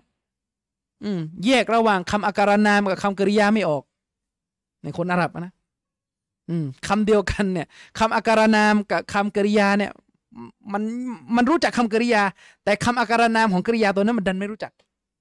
ก็ไม่แปลกที่หลุดไปเป็นเอทิสเพราะว่าอันนี้จะเฮมุรักกับไม่แต่ภาษาตัวเองก็ไม่รู้จักนึกออไหมอืมสุดท้ายเขาบอกว่ามีมีมีมีนักวิชาการรับรองว่าฮัดดินนี่โซเฮียผมบอกว่าผมให้เวลา คืนนี้คุณหาไม่เจอหรอก เร็วไปพรุ่งนี้มา ผ่านมาปีกว่าแล้วไม่รู้หายหัวไปไหนแล้วไม่โผล่หัวมาอีกเลยนะครับ อืม อันนี้ก็ให้รู้ไว้ ฉะนั้นเนี่ยสำนักที่สามซึ่งเป็นสำนักที่เขียนเรื่องราวเกี่ยวกับประวัติชีวิตนบีแบบ แบบที่อยู่ในกรอบของวิชาการจริงๆ อันเนี้ยน่าเชื่อถือที่สุด ได้โดยเฉพาะอย่างยิ่งนะ ถ้าเป็นสานุสิทธิ์ของเชคอัลบานีเนี่ยส่วนใหญ่เขาจะกรองแค่ของซอฮีมาอย่างเดียวละเชคอัลบานีก็มีหนังสือซอฮีซีรอนนบวียะเนี่ยโดยเชคอัลบานีเขียนหนังสือประวัติ นบีโดยท่านเนี่ยวินิจฉัยสุดความสามารถที่จะคัดกรองเฉพาะของโซอฮีมา แต่ว่าเขียนไม่ครบทั้งชีวิตท่านนบีคือ เหมือนเขียนไปจนถึงตอนฮิจรอก่อนฮิจรอแล้วก็หยุด แล้วก็อาจจะด้วยกับท่านไม่ว่างแล้วก็ไปเขียนเล่มอื่น ก็เลยกลายไปว่าไม่ครบทั้งชีวิตของท่านนบีอีกก็น่าเสียดายอีกนะครับแต่ว่าก็มีเล่มอื่นๆ นอกเหนือจากนี้อีกนะครับก็ก็ว่ากันไป อันนี้ก็คือสำนักที่สามสุดท้ายคือสำนักที่สี่สำนักที่สี่นี่ต้องระวัง สำนักที่สี่เนี่ยคือสำนักร่วมสมัยนะก็คือกลุ่มคนที่เขียนประวัติชีวิตของท่านนบีصلى الله عليه وسلمโดยมี hidden agenda มีเป้าหมายแอบแฝงที่ต้องการดึงประวัติชีวิตของท่านนบีเนี่ยไป support อุดมการของตัวเอง โดยมากจะถูกเขียนขึ้นจากกลุ่มคนที่เป็นกลุ่มเคลื่อนไหวศาสนาในโลกสมัยใหม่ พวกนี้เนี่ยจะเขียนประวัติของท่านนบี แต่เป็นลักษณะก็คือจะไปจะไปโฟกัส จะไป support บางทีถึงขั้นไปสนับสนุนความเท็จของตัวเอง ยกตัวอย่างเช่น ยกตัวอย่างเช่น บางคน ที่เป็นพวกแนวลิเบอรัลเสรีอะอย่างที่ฝรั่งเศสมีอยู่คนหนึ่งชื่ออะตอริกรามาดอน อืม คนนี้ไม่รู้ว่าคดีไปถึงไหนแล้ว เพราะว่าเขาโดนกล่าวหานะครับ อืมตอริกรามาดอนเนี่ยเคยเขียนหนังสือเกี่ยวกับประวัติชีวิตของท่านนบี ซึ่งเข้าใจว่าเขียนเป็นภาษาฝรั่งเศส แล้วก็ถูกแปลเป็นภาษาอังกฤษพวกมุสลิม liberal ในไทยนี่ชอบมากเล่มนี้ บอกว่าโอ้อ่านเล่มนี้แล้วเห็นถึงความสุดยอดอะไรว่ากันไปนะครับ โดยวิธีการเขียนก็เขียนเป็น liberal อะ คนเขียนก็เป็น liberal อยู่แล้วหนึ่งนึกออกไหมครับ เขียนก็เพื่อจะไป support ความเป็นเสรีนิยมของตัวเอง เนื้อหามันก็จะไปทางนั้น ซึ่งเวลาคนพวกนี้เขียนขึ้นเพื่อจะ support ความเป็นเสรีนิยมของตัวเองเนี่ย หลาย ๆ อย่างมันก็จะเบี้ยว เช่นเรื่องวะละบะระอัลวะละวัลบะระจุดยืนที่ท่านนบีมีต่อยะฮูดในนครบดีนะเนี่ยมันก็จะอธิบายแบบเบี้ยวๆอันนี้อย่างหนึ่ง หรืออีกอย่างหนึ่งอันนี้ก็จะเยอะแถวๆอินเดีย แล้วก็ลามมาถึงประเทศไทย ลามมาถึงแถวๆเนี่ยไทยไทยไทยเราเนี่ยคือกลุ่มคนที่มีอุดมการเรื่องสันติภาพสากล คือเป็นพวกนักสันติวิธีอาจจะไปกินความคิดเรื่องสันติวิธีอหิงสาจากคานทีหรืออะไรก็ตามแต่เถอะ แล้วก็จะมีแนวคิดแนวพหุพหุด้วยอย่างเงี้ยเขาก็จะเขียนประวัติท่านนบีออกไปในทิศทางนี้ เคยมีคนเนี่ย ส่งข้อมูลมาให้ผมบอกว่ามีคนทำวิทยานิพนธ์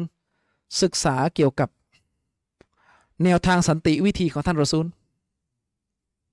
ผมว่านังคิดในใจว่าเอ๊ะมันจะเขียนออกมายังไง เพราะว่าอะไรครับ เพราะตลอดชีวิตที่ท่านนบีอยู่นครมาดีนะจนเสียชีวิต และไปจนถึงยุคของท่านมูอาวิยะเนี่ย มันเป็นอะไรก็รู้ๆกันอยู่ผมไม่อยากพูดออกสื่อนะเดี๋ยวมันจะปลิว อืม ใช่ไหมอืม อาณาจักรโรมันหายไปจากตะวันออกกลาง อาณาจักรเปอร์เซียหายไปจากตะวันออกกลาง อิสลามไปจนถึงซับเบนนะก็รู้ๆกัน ว่าผ่านกระบวนการขั้นตอนอะไร แต่เวลาตัวเองมีไบแอสมีแนวคิดเรื่องสันติวิธีเป็นธงอยู่ในใจอยู่แล้วเนี่ย ก็พยายามไปเขียนประวัตินบีออกไปทางสันติวิธีจนกระทั่งมันกลายเป็นมันเบี้ยวหมดอะมันเบี้ยวหมดอะทั้ง เขาเรียกว่าละเลยที่จะอภิปรายอายะกุรานในสุราเตาบะห์อย่างเงี้ยมารู้รู้อยู่แล้วว่าสุราเตาบะห์เนี่ยอัลลอฮ์ประทานลงมา ให้ท่านนบียกเลิกสัญญา หยุดรบที่เคยเขียนมากับพวกมุชริกิน ยกเลิกเพราะพวกเขาละเมิดก่อน แล้วเราก็รู้กันในสุราเตาบะห์เนี่ยอัลลอฮ์ได้ระบุอะไรไว้ ในสุรามุฮัมมัดก็มีนะครับเลขหลายสุระและในฮะดิษนบีอีกในหลายบท แต่เขียนไปเขียนมากลายเป็นสันติหมด คือจริง ๆมันเกิดคำถามขึ้นว่า เออมันเกิดคำถามขึ้นว่าตกลงเนี่ย เรารู้หรือเปล่าว่าคำสั่งเสียที่ท่านนบีสั่งเสียไว้ก่อนเสียชีวิตสี่วันเนี่ยท่านนบีสั่งเสียเรื่องอะไร ถ้าเราบอกว่าเราจะศึกษาประวัติชีวิตของท่านนบี แต่เราไม่รู้เลยว่าก่อนเสียชีวิตเนี่ยท่านนบีสั่งซอบะห์ให้ไปหยิบกระดาษเพื่อจะบันทึกคำสั่งเสียเรื่องอะไรเนี่ย เราไม่รู้ มันก็ไม่ได้ศึกษาเลยสำหรับผมนะ มือนกับคุณศึกษาแล้วไม่ถึงไม่บรรลุฝั่งอะคุณศึกษาชีวิตท่านนบีตั้งแต่ตอนเกิดของท่าน แต่ว่าพอก่อนตายท่านนบีสั่งเสียอะไรไว้ ไม่รู้ นี่ประการที่หนึ่งอันนี้พวกแรก อาจจะเป็นนักสันติวิธี ที่อินเดียก็จะมีอีกเล่มหนึ่งคือบางมุมแกก็เขียนดีแหละ แต่ว่าพอมันมีธงแบบสันติวิธีอยู่ในใจอะมันกะมันอ่านแล้วมันคือมันมันฟุ้งอะมันเขียนแล้วมันฟุ้งอะอ่า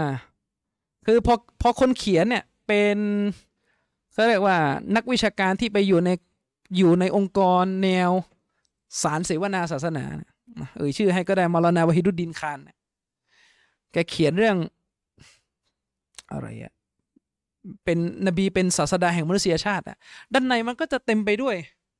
ความเป็นแบบสันติ มีอดทนอดกลั้น อะไรแบบเนี้ยมันจะมีแต่อดทนอดกลั้นไอหิงสา อดทนอดอดกลั้นไอหิงสา แม้แต่สงครามบัดดัดอูฮุดก็ไปตีความให้มัน ให้มันไปกันได้กับปรัชญาแบบนั้นนะอืม ใช่ไหมอีกฉบับหนึ่งเป็นฉบับภาษาอังกฤษซึ่งคนเขียนเนี่ยอันนี้หลงแบบไกลไกลสุดกูเลยสุดสุดกูเลย ก็คือฮารุนยะฮยาอืมคนเขียนเนี่ยเป็นนักโตดาวิน ตัวเอกของตุรกีเลยนะ แต่ว่าถ้าเรื่องศาสนานี่เละเทะตุ้มเป๊ะเลยเวลาเขียน เขาเขียนหนังสือเรื่องเออเรื่องนบีเป็นความเมตตาของโลกอะไรแหละจำไม่ได้แล้วชื่อภาษาอังกฤษ มันก็จะไปเรียกโฟกัสภาพที่เป็นลักษณะ แบบนั้นอะก็จะไปจะไปด้านนั้นอย่างเดียวไงทั้งที่เรายืนยันว่านบีเนี่ย มีทุกด้านในชีวิตของท่าน อืม แต่คนจำนวนไม่น้อยต้องการเห็นนบีในบางด้านเท่านั้น หรืออีกอันหนึ่งอันนี้หนักเข้าไปอีก พวกที่มีความคิดแบบประชาธิปไตยอะ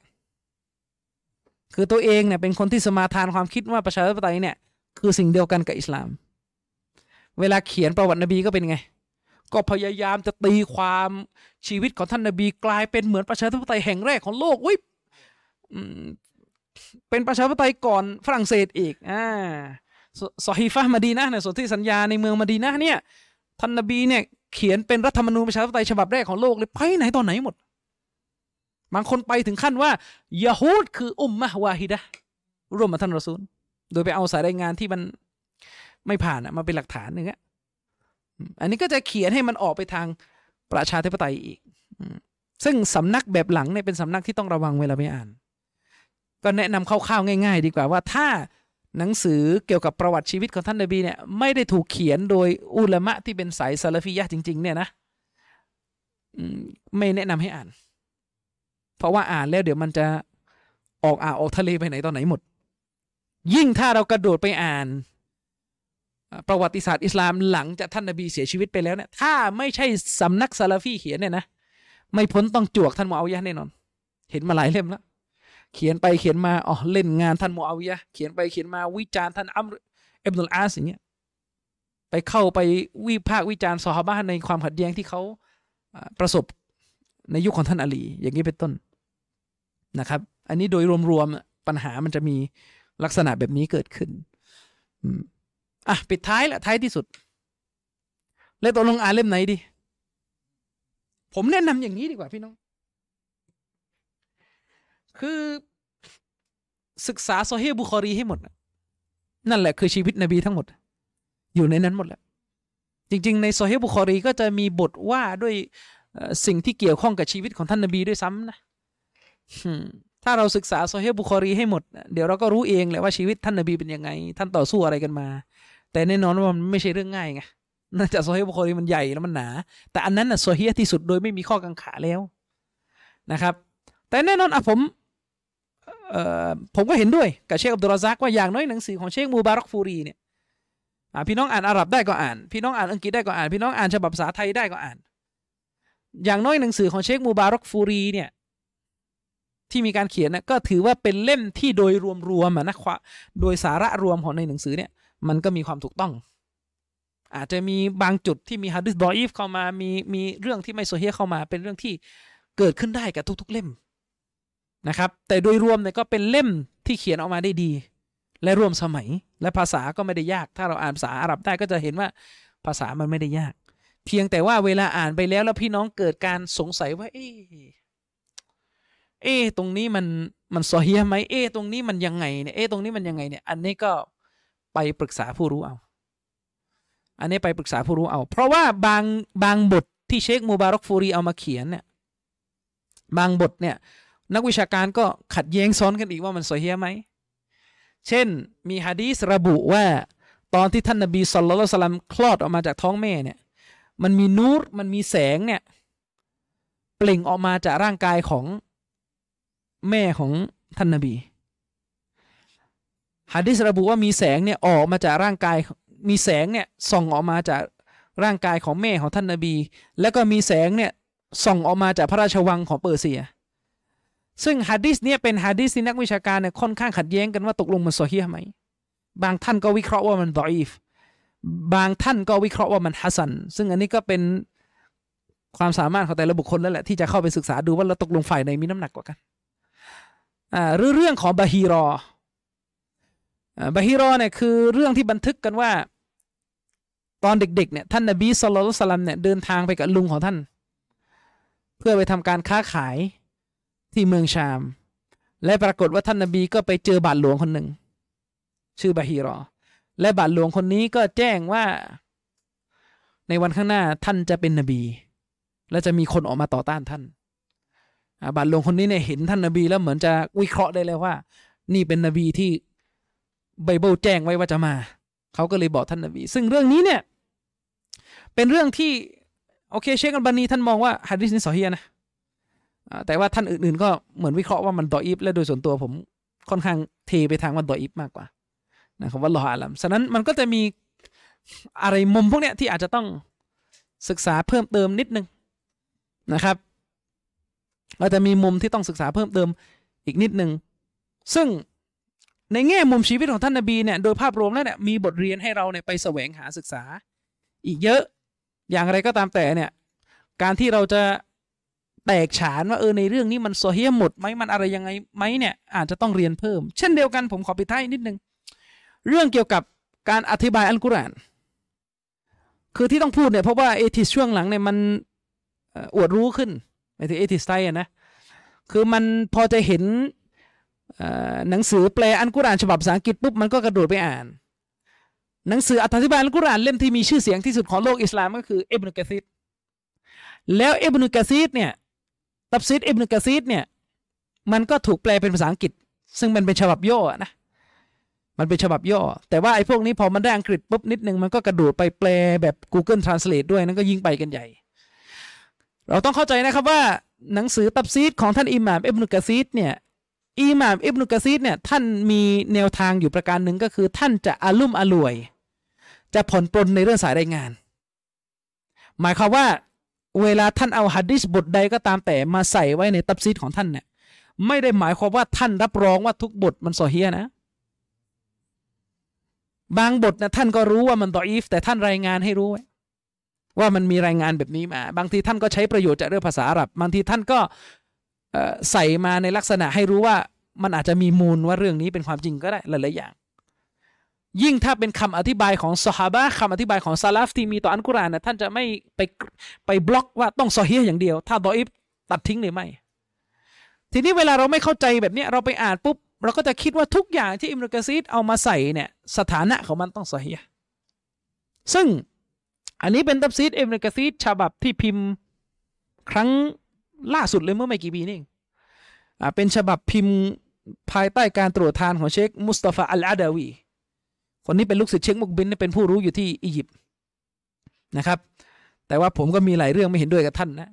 ในเรื่องการเมืองเนี่ยอันนี้ดักไว้ก่อนนะครับ แต่ว่ายอมรับในความรู้เกี่ยวกับฮะดีษของท่านท่านมีความรู้ค่อนข้างมากเลย เชคมุสตาฟาอาดาวีเนี่ยท่านก็ทำ การจัดพิมพ์และตรวจทานตัฟซีรอิบนุกะษีรขึ้นใหม่ โดยเป็นฉบับพิมพ์ตัฟซีรอิบนุกะษีรที่แจ้งสถานะของสายรายงานไว้ทั้งหมด แจ้งไว้ทุกบทเลยเท่าที่ผมเซอร์เวยดูเร็วๆนะ แจ้งไว้ทุกบท ฉะนั้นแนะนำว่าสำหรับนักศึกษาที่จะซื้อตับซีดอิบนุกะซีดฉบับสารับมาอ่านเนี่ย ก็อย่าพลาดฉบับนี้ แต่ว่าหายากเหมือนกันแหละ เพราะว่ากว่าผมจะได้เนี่ยเทวหาวุ่นอยู่แถวไคโรอยู่ หลายร้านเลย นะครับนี่ซื้อมาเนี่ยก็ขาดเล่มที่สิบสามอยู่ตอนเนี้ยสิบสี่ไม่รู้จะได้มาเมื่อไหร่คือทั้งหมดมันมีสิบห้าเล่มขาดเล่มสิบสามโทษไม่รู้เขาขายยังไงทางร้านนะบอกว่าเล่มสิบสามไม่มีก็งงว่าขายยังไงแล้วก็บอกเดี๋ยวเดี๋ยวเดี๋ยวเอามาให้ทีหลัง ตอนนี้ก็รออยู่เมื่อไหร่เล่มสิบสามจะมา ซึ่งยกตรงนี้มาเนี่ยต้องการจะบอกว่าเพจเอทิสเนี่ยเขาเขาไปเล่นเรื่องเรื่องหนึ่งผมชี้แจงไปบ้างเล่นในคลิปเขาไปเล่นเรื่องเรื่องหนึ่งว่า อันกุรอานเนี่ยในสุราะห์ที่หกสิบหกนะสุราะห์อัตตะรีมเนี่ยมันมีระบุชัดเจนว่าท่านนบีสุลต่านละฮ์วะลัยฮิวะสัลลัมเนี่ยพาทาสผู้หญิงคนหนึ่งไปรุไปมีเพศสัมพันธ์บนเตียงและในบ้านของภรรยาอีกคนหนึ่ง จนเป็นเหตุให้ภรรยาท่านนั้นซึ่งเป็นเจ้าของบ้านเนี่ยไม่พอใจต่อท่านนบี และก็ต่อว่าท่านนบีนะครับ แล้วท่านนบีเนี่ย ก็เลยสัญญากับภรรยาท่านนี้ว่าฉันจะไม่ยุ่งกับผู้หญิงคนนี้อีกผู้หญิงทาสคนนี้อีก และต่อมาอายะกุรอานก็ลงมาสุรัตารีมเนี่ยถูกประทานลงมา เพื่อให้ท่านนบีเนี่ยยกเลิกคำสัญญานั้นก็หมายความว่าเพื่อให้ท่านนบีเนี่ยกลับไปมีเพศสัมพันธ์กับทาสหญิงคนนี้อีกพวกเอทิสเนี่ยยกเรื่องนี้มาเพื่อจะบอกว่าเนี่ยมุฮัมมัดเนี่ยแต่งกุรอานมาเพื่อจะได้ไปมีเพศสัมพันธ์กับทาส อืมแล้วก็จะไปโจมตีว่าท่านนบีเนี่ยเอาทำกับภรรยาคนนี้ทั้งที่เป็นเวรของภรรยาคนนี้ แต่ดันเอาภรรยาอีกคนหนึ่งมาร่วมหลับนอนในบ้านของนางบนเตียงของนางนะครับ ซึ่งอิบนุกะซีดเนี่ยได้เอาเรื่องนี้มามากล่าวไว้ในการอธิบายถึงสุราะห์ตะฮรีม โดยที่อิบนุกะซีดเองอะจริง ๆ ก็ไม่ได้ให้น้ำหนักกับสายรายงานนี้นะเราะท่านระบุชัดเจนว่าวัสซอฮีฮ์และที่ถูกต้องจริงๆในเรื่องนี้เนี่ย องค์การในสุรตะฮรีมเนี่ยมันลงมาเพราะเรื่องน้ำพึ่งไม่ได้เกี่ยวกับเรื่องทาสผู้หญิง แต่ท่านเนี่ยเอามาใส่ ทีนี้พอท่านเอามาใส่ปุ๊บไอ้พวกโง่เนี่ยอะไอ้พวกเอทิสลาแบกตำราเนี่ย มันก็ไปเปิดดูโอ้นี่อิมนุกะซีฉบับแปลงกิจระบุไว้โอ้นี่แหละมุฮัมมัดแต่งกุรอานขึ้นมา ซึ่งเชคมุสตาฟาอาดวีเนี่ยท่านก็แจ้งสายรายงานไว้ ว่าเรื่องที่ระบุว่าท่านนบีเนี่ยเอามาริยาลกิบติยะเข้าไปหลับนอนในบ้านของฮับซอในเวรของฮับซอเนี่ยทั้งหมดสายรายงานมีปัญหาหมดเลย และสายรายงานเนี่ยมีปัญหายังไงไอ้พวก atheist ก็โง่ซ้อนอีก มันบอกว่าเอ้ยพวกมุสลิมเนี่ยเวลาเวลาจะปกป้องมุฮัมมัดแย้งอะไรไม่ได้แล้วก็เคลมว่าضعيفเพื่อปกป้องมุฮัมมัดก็นี่มึงโง่ไงเข้าใจไหมมึงก็ไม่เข้าใจเวลาเขาบอกضعيفนะเพราะอะไรแต่ยังเออ สายรายงานเนี่ยที่มันضعيفเนี่ยเพราะอะไร เพราะว่าสายรายงานมันขาดตอน คนที่เล่าเหตุการณ์แต่ละคนเนี่ยอยู่ไม่ทันยุคนบีเขาเรียกว่าสายรายงานประเภทمرسلเอาคร่าวๆแล้วกันนะครับสายรายงานเนี่ยมันขาดตอน คนขาดตอนอะเล่าให้ฟัง ก็เท่ากับว่าเกิดไม่ทันนบี เมื่อเกิดไม่ทันนบีมาเล่าความน่าเชื่อถือมันก็ใช้ไม่ได้แค่นั้นแหละ อืมนะครับ อันนี้เอาคร่าวๆประมาณนี้แล้วกันนะครับด้วยกับเวลาที่จำกัดนะครับ ครั้งนี้ผมก็ขอจบ การบรรยายในครั้งนี้ไว้เพียงเท่านี้นะครับوبالله التوفيق والهداية والسلام عليكم ورحمة الله وبركاته